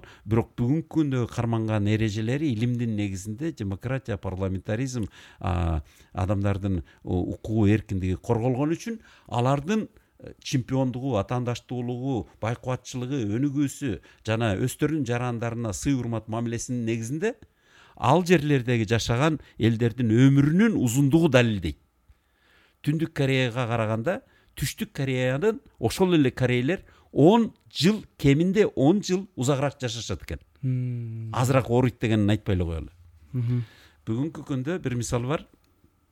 Э, бир мисалы бар эмнеге бишкектен рамен жегендер жегендер көбөйүп кетти сиз билесизби буга жообун эмнеге бишкекте рамен жегендер көбөйүп кетти жана э, кичинекей кичинекей чоң бай люксовый эмес а кичинекей кичинекей э, кофемания деген дүкөндөрдүн саны көбөйүп баратат анткени корей маданиятынын таасири болуш керек бул эмнеге корей маданиятынын таасири. Кайсы кайсы жеринен ал маданияты таасир тие таасир тийгизе баштады? Музыка аркылуу сериал аркылуу. Ал музыканын сериалдын эмнеге анчалык артыкчылыгы бар экен? Балким балким ошо музыканттар таланттуу ийгиликтүү менин версиямды айтып берейин. Менин версиям. Ооба рамен көп сатыла баштады. Болгондо дагы көрсө рамен биз билебиз рамен бул сыртта иштеген куруучулардын сыртта иштеген суукта иштеген кара жумушчулардын оокаты болчу. Кукси деп э ысык суу куя коюп эле ошону кукси деп э шамшыметип жей коюшчу анан ошол арсан анан кара жумушчулардын оокаты бүгүн каптап кетти бүт дүйнөнү кытайды дагы жапонду дагы жапон өстөр эле кытайлар өстөр эле бирок башка өлкөлөрдү дагы ал ал тамакты тааныбаган орустарга да кыргыздарга казактарга да баарына тең каптап кетти эмнеге анан анысасы келгенсип кофемания дүкөндөрү каптап атканы бул азыр сиз айткандай э, кей поп менен э, сериалдарын жапондор да көрөт экен тайвань да көрөт экен кытай дагы көрөт экен америкалыктар да көрөт экен кыргыз казак орустар да орустар э, орустар дагы орустун өзгөчө айжандары тетиги алтай тиги булардын баардыгы эйжан да ошолордун баардыгы көрө башташып. Эмнеге? Анткени эркиндиктин натыйжасында алардын бизнеси атаандаштуулукка жетишип эң алдыңкы техника технологияларды колдонгону үчүн алардын звук камера тарткан эмелери голливуд менен атаандашып калыптыр ушунчалык көргөнгө жагымдуу кызыктуу э кызыктуу бирок ал экинчи орунда биринчи орунда эмне бар?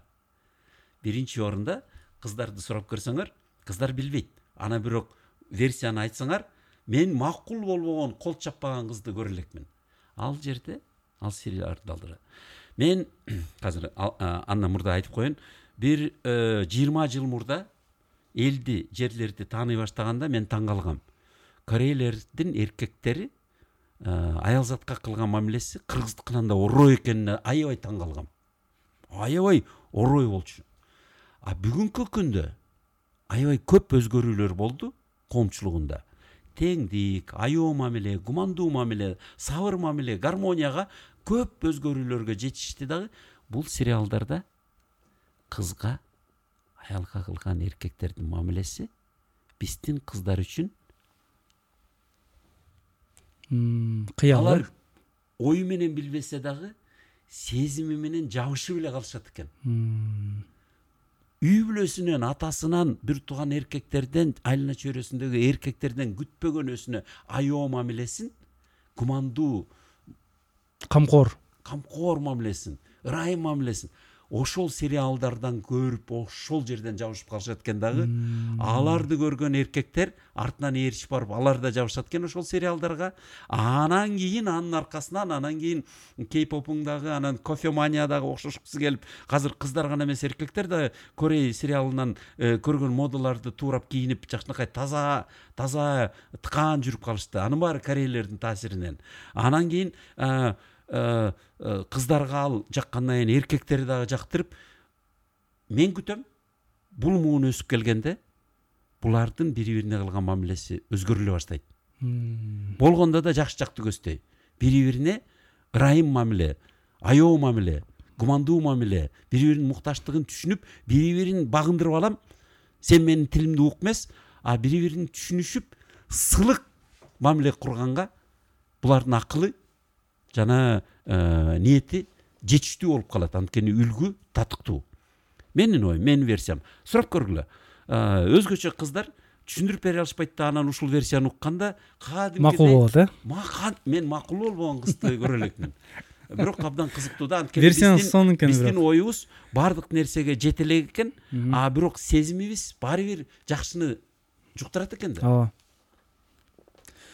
Сонун агай бүгүн абдан мындай терең абдан кызыктуу абдан маанилүү ойлор айтылып жатат анан сөзүбүздүн маегибиздин аягында мисалы америкалыктардын өзүнүн кыялы бар да.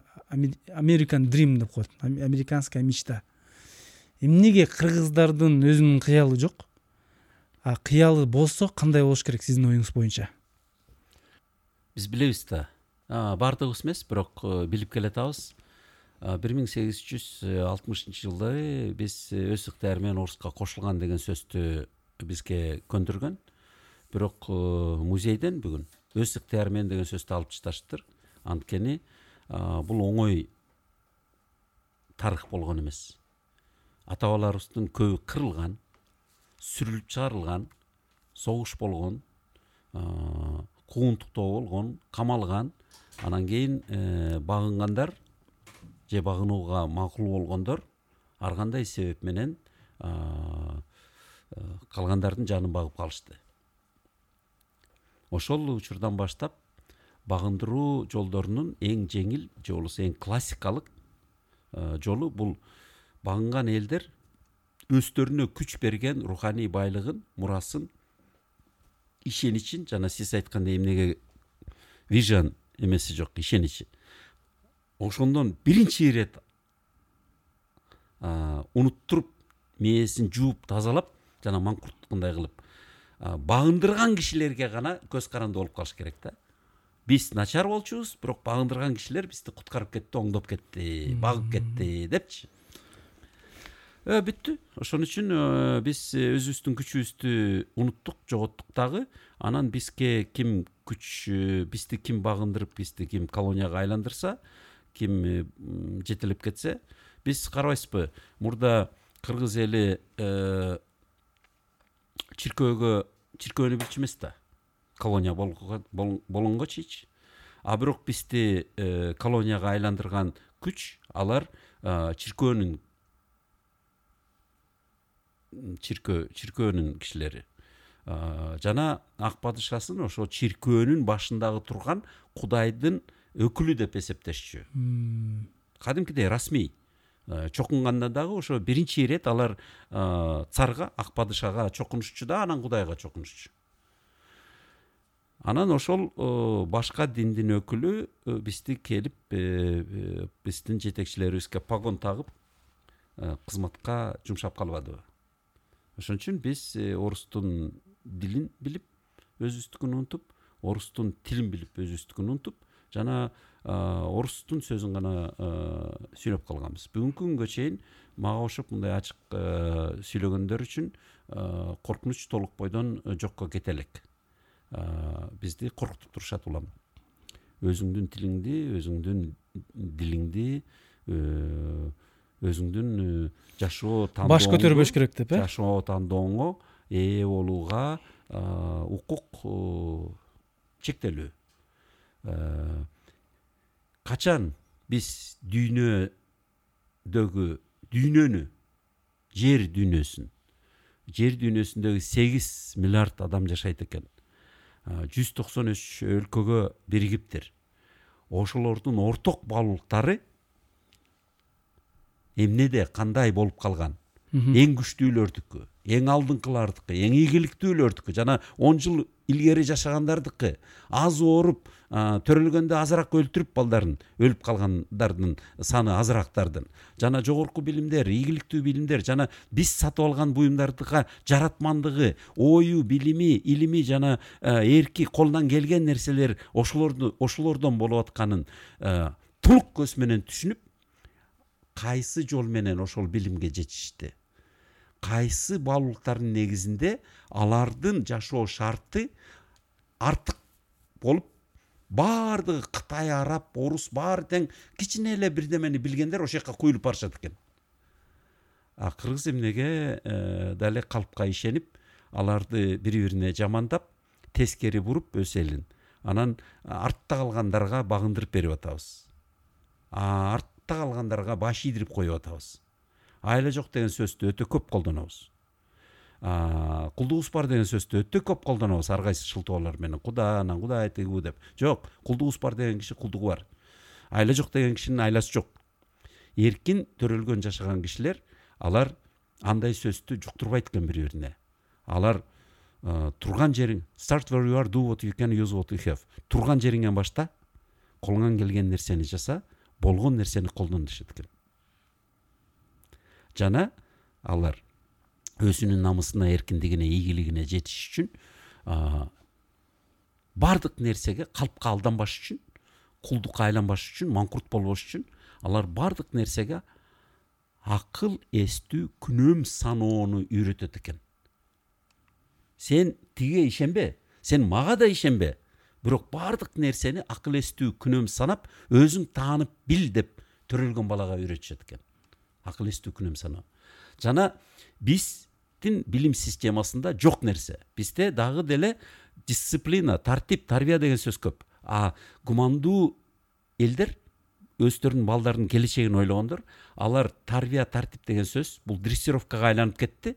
Ал сөздү четке кагып critical thinking бул дүйнө таанымга түрдүү талдоо жолу менен жүгүртүү э бирөөнүн сөзүнө бирөөнүн маалыматына бирөөнүн э, жанагы моралдык окутуусуна бирөөнүн эле сени коркутуусуна багынып ишене бербей чөгөлө бербей баардык нерсеге ар кандай аракеттер менен талдоо жолу менен таанып билип түшүнгөнгө чексиз эркиндигиң мүмкүнчүлүгүң бар дешет экен дагы алар төрөлгөн баланын кичинекейинен ар бир суроосуна жооп берет экен бир дагы суроосун четке какпайт да көңүлүн калтырбайт экен анын аркасынан алар эркиндикке бир гана жол бар дейт экен эч нерсе жөнүнөн өзүнөн өзү келбейт ар бир укук жана эркиндик ага талап кылынып анан корголуп калган нерсе аркылуу гана келет экен а биз болсо буюрса деген сөзүбүз көп. Ким буйрумак беле ар ким өзүнүн кызыкчылыгын ойлойт биз болсо ар бир кичинекей бала болобу аял болобу жаш болобу айылдык болобу шаардык ким болбосун жарандар эгерде бизге бийлигибиз менен бирге ар бир жетишкендигибиз укук болобу эркиндик болобу жетишкендигибиз байкоочулук бул кайсы нерсеге талап кылынып жетишип анан коргоп калсак ошондо гана биздики баардык башка учурларда эч ким бизге жөн эле берип койбойт ошондо жөн айтканда кыргыздын кыялы кандай болуш керек сиздин оюңуз боюнча эркиндикке жетишишибиз керек. Э, чечендер мага мындай нерсени таң калтырып айтып беришкен кичинекей баланы өзгөчө эркек бала деги эле баланы кол тийгизбейбиз дейт а мен ишенбедим кантип эле койгулачы баары эле кол тийгизет арабызда э, кол тийгизбегендер бар бирок кол тийгизгендер баардыгында эле бар го десем жок дейт чечендер э, эркек балага кичинекейинде кол тийгизип койсоң жалтак болуп калат дейт. Жалтак бала өзүн да элин коргомок түгүр өзүн коргой албай калат дейт. Мен катуу ойлонуп калдым. Мүмкүн ошон үчүн булар орус армиясына каршылык көрсөтүп. Алар бизден аз да. А бирок орус э, аскерине каршылык көрсөтүп э, азыр айтып атышат утуп да кетишкен ошон үчүн орусия акча менен кутулуп атат деп. Же болбосо тетиги аскерге баргандар билбейт э, бир ротада бир чечен болсо бүт орустарды чөгөлөтүп коет кээ бир жерлердечи кандайча а мүмкүн бала кезинде тиги орустар балдарын сабап жүргөндө чечендер балдарына жалтак болуп калбасын деп кол тийгизбейт ойлонсоңуз мүмкүн ошондодур сыры. Мүмкүн ошон үчүн кыргыз биринчиден бири бирине зордук зомбулук көрсөткөндү токтотуш керек.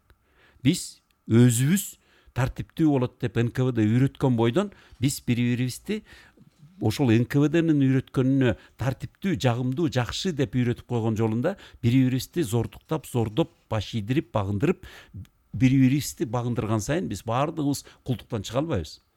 Биз эң биринчи ирет төрөп алган балабыздын эркиндигин коргоп берсек ар намысын коргоп берсек анан башкалардын эгерде акылыбыз күчүбүз жетсе башка мүчөлөрүбүздүн дагы ар намысын эркиндигин коргоп берсек ошондо эркин калк өзүн өзү бакканга жаратман болгонго жана жаратмандуулугун башкаларга дагы жуктургудай сатканга ошондо күчү жетет. Биздин нерселерибизди башкалар сатып албай атпайбы анткени э, биздин жаратманыбыз ылдый деңгээлде биз жаратманды бийик деңгээлде качан көрсөтө алабыз? Качан биздин колубуздан акылыбыздан келген нерселерди башкалар талашып сатып алгысы келсе? Мына могул буюмду биз баарыбыз э, талашып сатып алгандайчы демек жыйынтыктап кетсем эркин инсан эркин коом чыныгы эгемендүү мамлекет. Ошондо кыргыздын кыялы орундалат туурабы үч жүз жыл мурда э, эң чемпиондор бүгүнкү күнгө чейин чемпион болгон жамааттарды өлкөлөрдү кургандар алар э, ачык айтышыптыр ар бир өкмөт бийлик. Таксист болобу дежурный болобу кимдин колуна бийликти ыйгарбасаң өз кызыкчылыгы болот. Маселенин баардыгы канчалык көзөмөлдөнөт ошо бийликти тапшыргандардын көзөмөлүндө канчалык болуп атат мына ошон үчүн бүгүнкү күндө дүйнөдөгү эң бийик даражадагы турган президент бул американын президенти. Бирок биз билгендей американын президенти американын добушчуларынын шайлоочуларынын өкүлдөрү болгон конгресстин көзөмөлүнөн чыга албайт трамп жыйырма бир сотко кайрылыптыр президент болуп турган кезинде ошол жыйырма бир сотко кайрылып канчасын утуптур президент болуп турган кезинде бирөөнү да ута албай коюптур сот системасы четте калып койгон э президент болуп турган кезинде президенттин бир дагы өтүмүн канааттандырбай коюптур анан президент өзү эки жолу импичментке тартылды. Жана президенттин баласы дагы конгресске суракка тартылды. Жана жакын жакын турган жардамчыларынын бир экөөсү жок дегенде бирөөнүсү камакка дагы тартылды. Анткени президент конгресстин а конгресс бул эл өкүлдөрүнүн көзөмөлүнөн чыга албайт биздин тегерегибизде кичинекей кичинекей башкалардын э, сый урматына жетпеген э, президенттер көп. Э, тетиги кошуналарыбыз дагы рейтингтердин ылдый жагында бизден да ылдый тургандар бирок алар тиги түндүк корея түркменияга окшоп эл өкүлдөрүн мындай циркке айландырып кошоматчылардын тобуна айландырып ташташкан рахмат агай анан э, балким ушу бизди көрүп жаткан угуп жаткан көрөрман угармандарга бир каалоо тилектериңиз бар ошону айтып кетсеңиз. Багынбаш керек го дейм биринчи ирет э, биринчи ирет турмушка багынбаш керек го дейм анткени турмушка шылтап багынгандарыбыз мурда деле болгон азыр деле көп. Эң эл э, эл арасындагы мыктылар азыр ушу өспүрүм кезинде турмушка багынып калбаса болду башка кишилердин багындыруусунан дагы турмушка багынуу эң чоң коркунуч эң чоң жоготу.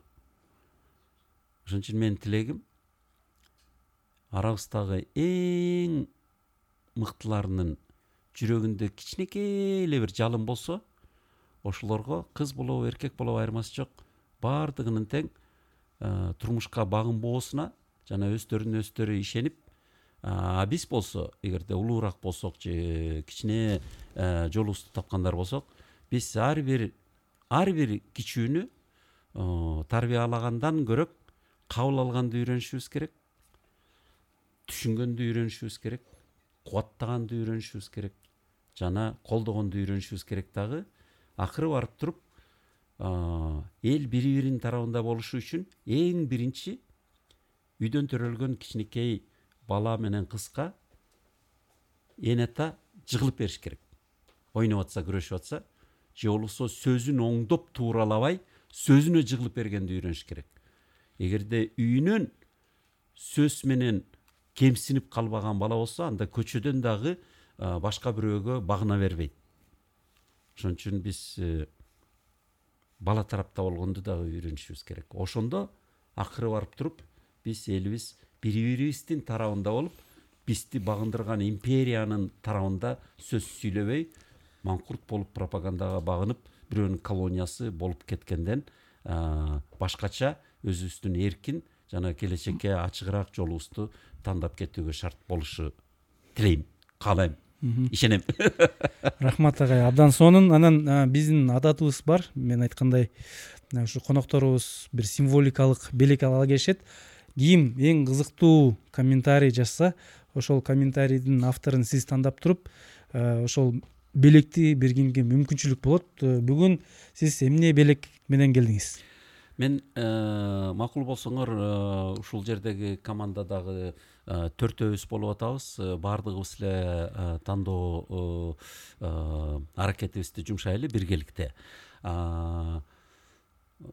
Азыркы оюма келгеним биз э, коммерциялык э, максатта эмес баягы миссиянын уланышы деп башкалар чыгарбай койгон өзгөчө ойлорду өзгөчө тактыкты берген китептерди чыгарып жүрөбүз. Анын биринчиси тоолор кулаган доор деген китеп. Бул эки эки замандаш чыңгыз айтматов менен азамат алтай дын тагдыры жөнүндө. Азамат алтай кырк бешинчи жылы темир тордун ар жагында калып калган батыш деп аталган жерлерде. Бирок өмүр бою элим жерим деп элине жерине кыргызча эли жери чектелген так маалыматтарды жеткизгенге аракет кылып азаттыкты орнотуп азаттыктын негиздөөчүсү болуп ошону менен өмүрү өткөн айтматов бир кездерде батышка командировкага барып калганда ошо кгбден качып жүрүп азамат алтай менен түнү менен сырлашып элине жерине маданиятына чыгармачылыкка адабиятка маалыматка болгон пикирлерин алмашып экен ошол жөнүндө аябай так биздин замандаштар окуп атып ыйлап да жибердим көз жашым чыгып кетти деген китептерди мен ошол он китептин бешөөнү ушул китептерди ыйгарайын эсибизге тутуп калалы. Андан башка дагы беш китептер ошол эле э, биз кыргыз тилинде чектелген маалыматтар ал роза айтматованын жазган китептери э, өзгөчө э, репрессия жөнүндө жашырылган маалыматтарды мурда дагы ачык айта албай бул учурда кандайдыр бир эркке толуп тобокелди мойнуна алып жазып чыгарыптыр. Ошол китептерди кошолу. Анан эмоционалдык интеллект деген жөнүндө биз э, ачууга сынга бири бирибизди э, кектегенге өтө көп үйрөтүлүптүрбүз мурдакы доор менен жана азыркы кээ бир кара ойдогу күчтөр менен. Бирок эмоционалдык интеллекттин негизинде өзүбүздүн дагы жан дүйнөбүздү урматтап сыйлап э, түшүнүп жана башка бирөөгө дагы жан дүйнөсүн жана эмоциясын түшүнө билип эмпатиясын түшүнө билип кызматташууга гармонияга мамилеге жол ачкан илимдерге кичине бир аз маалымат менен болсо да кыргыз тилинде жол ачкан китептер. Ошентип ошо эмоционалдык э, интеллект жөнүндөгү китептер роза айтматованын китептери жана эң негизгиси азамат алтай менен чыңгыз айтматов жөнүндөгү китептер. Абдан сонун достор. Эгерде эмил умет агайдан өзүңөр колунан ушул китептерди алгыңар келсе сөзсүз түрдө комментарий калтырыңыздар биздин каналга катталыңыздар. Бул видеонун шилтемеси менен соц тармакта өзүңөрдүн досторуңар менен жакындарыңар менен бөлүшкүлө. Дагы көптөгөн көптөгөн кыргыздын жаратмандарын көрсөтөбүз. Андыктан биз менен бирге болгула. Бүгүн бизде конокто чыныгы кыргыз жаратманы ишкер кыргыз концерт компаниясынын негиздөөчүсү коомдук ишмер экономиканын экс министри эмил умет агайыбыз болду. Агай сизге чоң рахмат. Ушунча убакыт бөлүп берип келип баарлашып маектешип абдан сонун кызыктуу абдан терең абдан маанилүү ойлоруңуз менен бөлүшкөнүңүз үчүн чоң рахмат. Ар бир подкастыңарды көрүп атам. Бүт командаңарга бул жаңыча жаратмандуулукту жаратып аткандарыңарга жана ар бирөөңөрдүн жаратмандыгыңар ушул иштен башталды. Ушундай эле кээ бир э, татаал э, өмүр баяны болсо дагы баардык эле телегей тегиз бизге жакпаса дагы ар бир сөзүнө биз кошулгубуз келбей талашкыбыз келсе дагы ошону ирети менен терең анан угармандарга угулуктуу кылып жасаган ишиңерге мен кошулгум келет дагы чоң ыраазычылыгым бар. Ар бирөөңүздөргө алкыш алкыш сиздерге чоң рахмат. Урматтуу достор сиздер менен жаратман подкасты болду. Менин атым урмат насыкулов биздин каналыбызга катталыңыздар сөзсүз түрдө комментарий жазыңыздар видеого лайк басыңыздар. Бул видеонун шилтемеси менен сөзсүз түрдө бөлүшүңүздөр. Алдыдагы алдыда дагы көптөгөн көптөгөн кыргыздын жаратмандары менен тааныштырабыз кызыктуу маек курабыз. Ошондуктан биз менен бирге болуңуздар. Күндө эле көксөп алдыга безип алдыга кеттик алдыга түндөр эсеп колго курал сап алдыга эңсеп салдырган күбү менен толсун алып урган күчтөрүң болсун батырда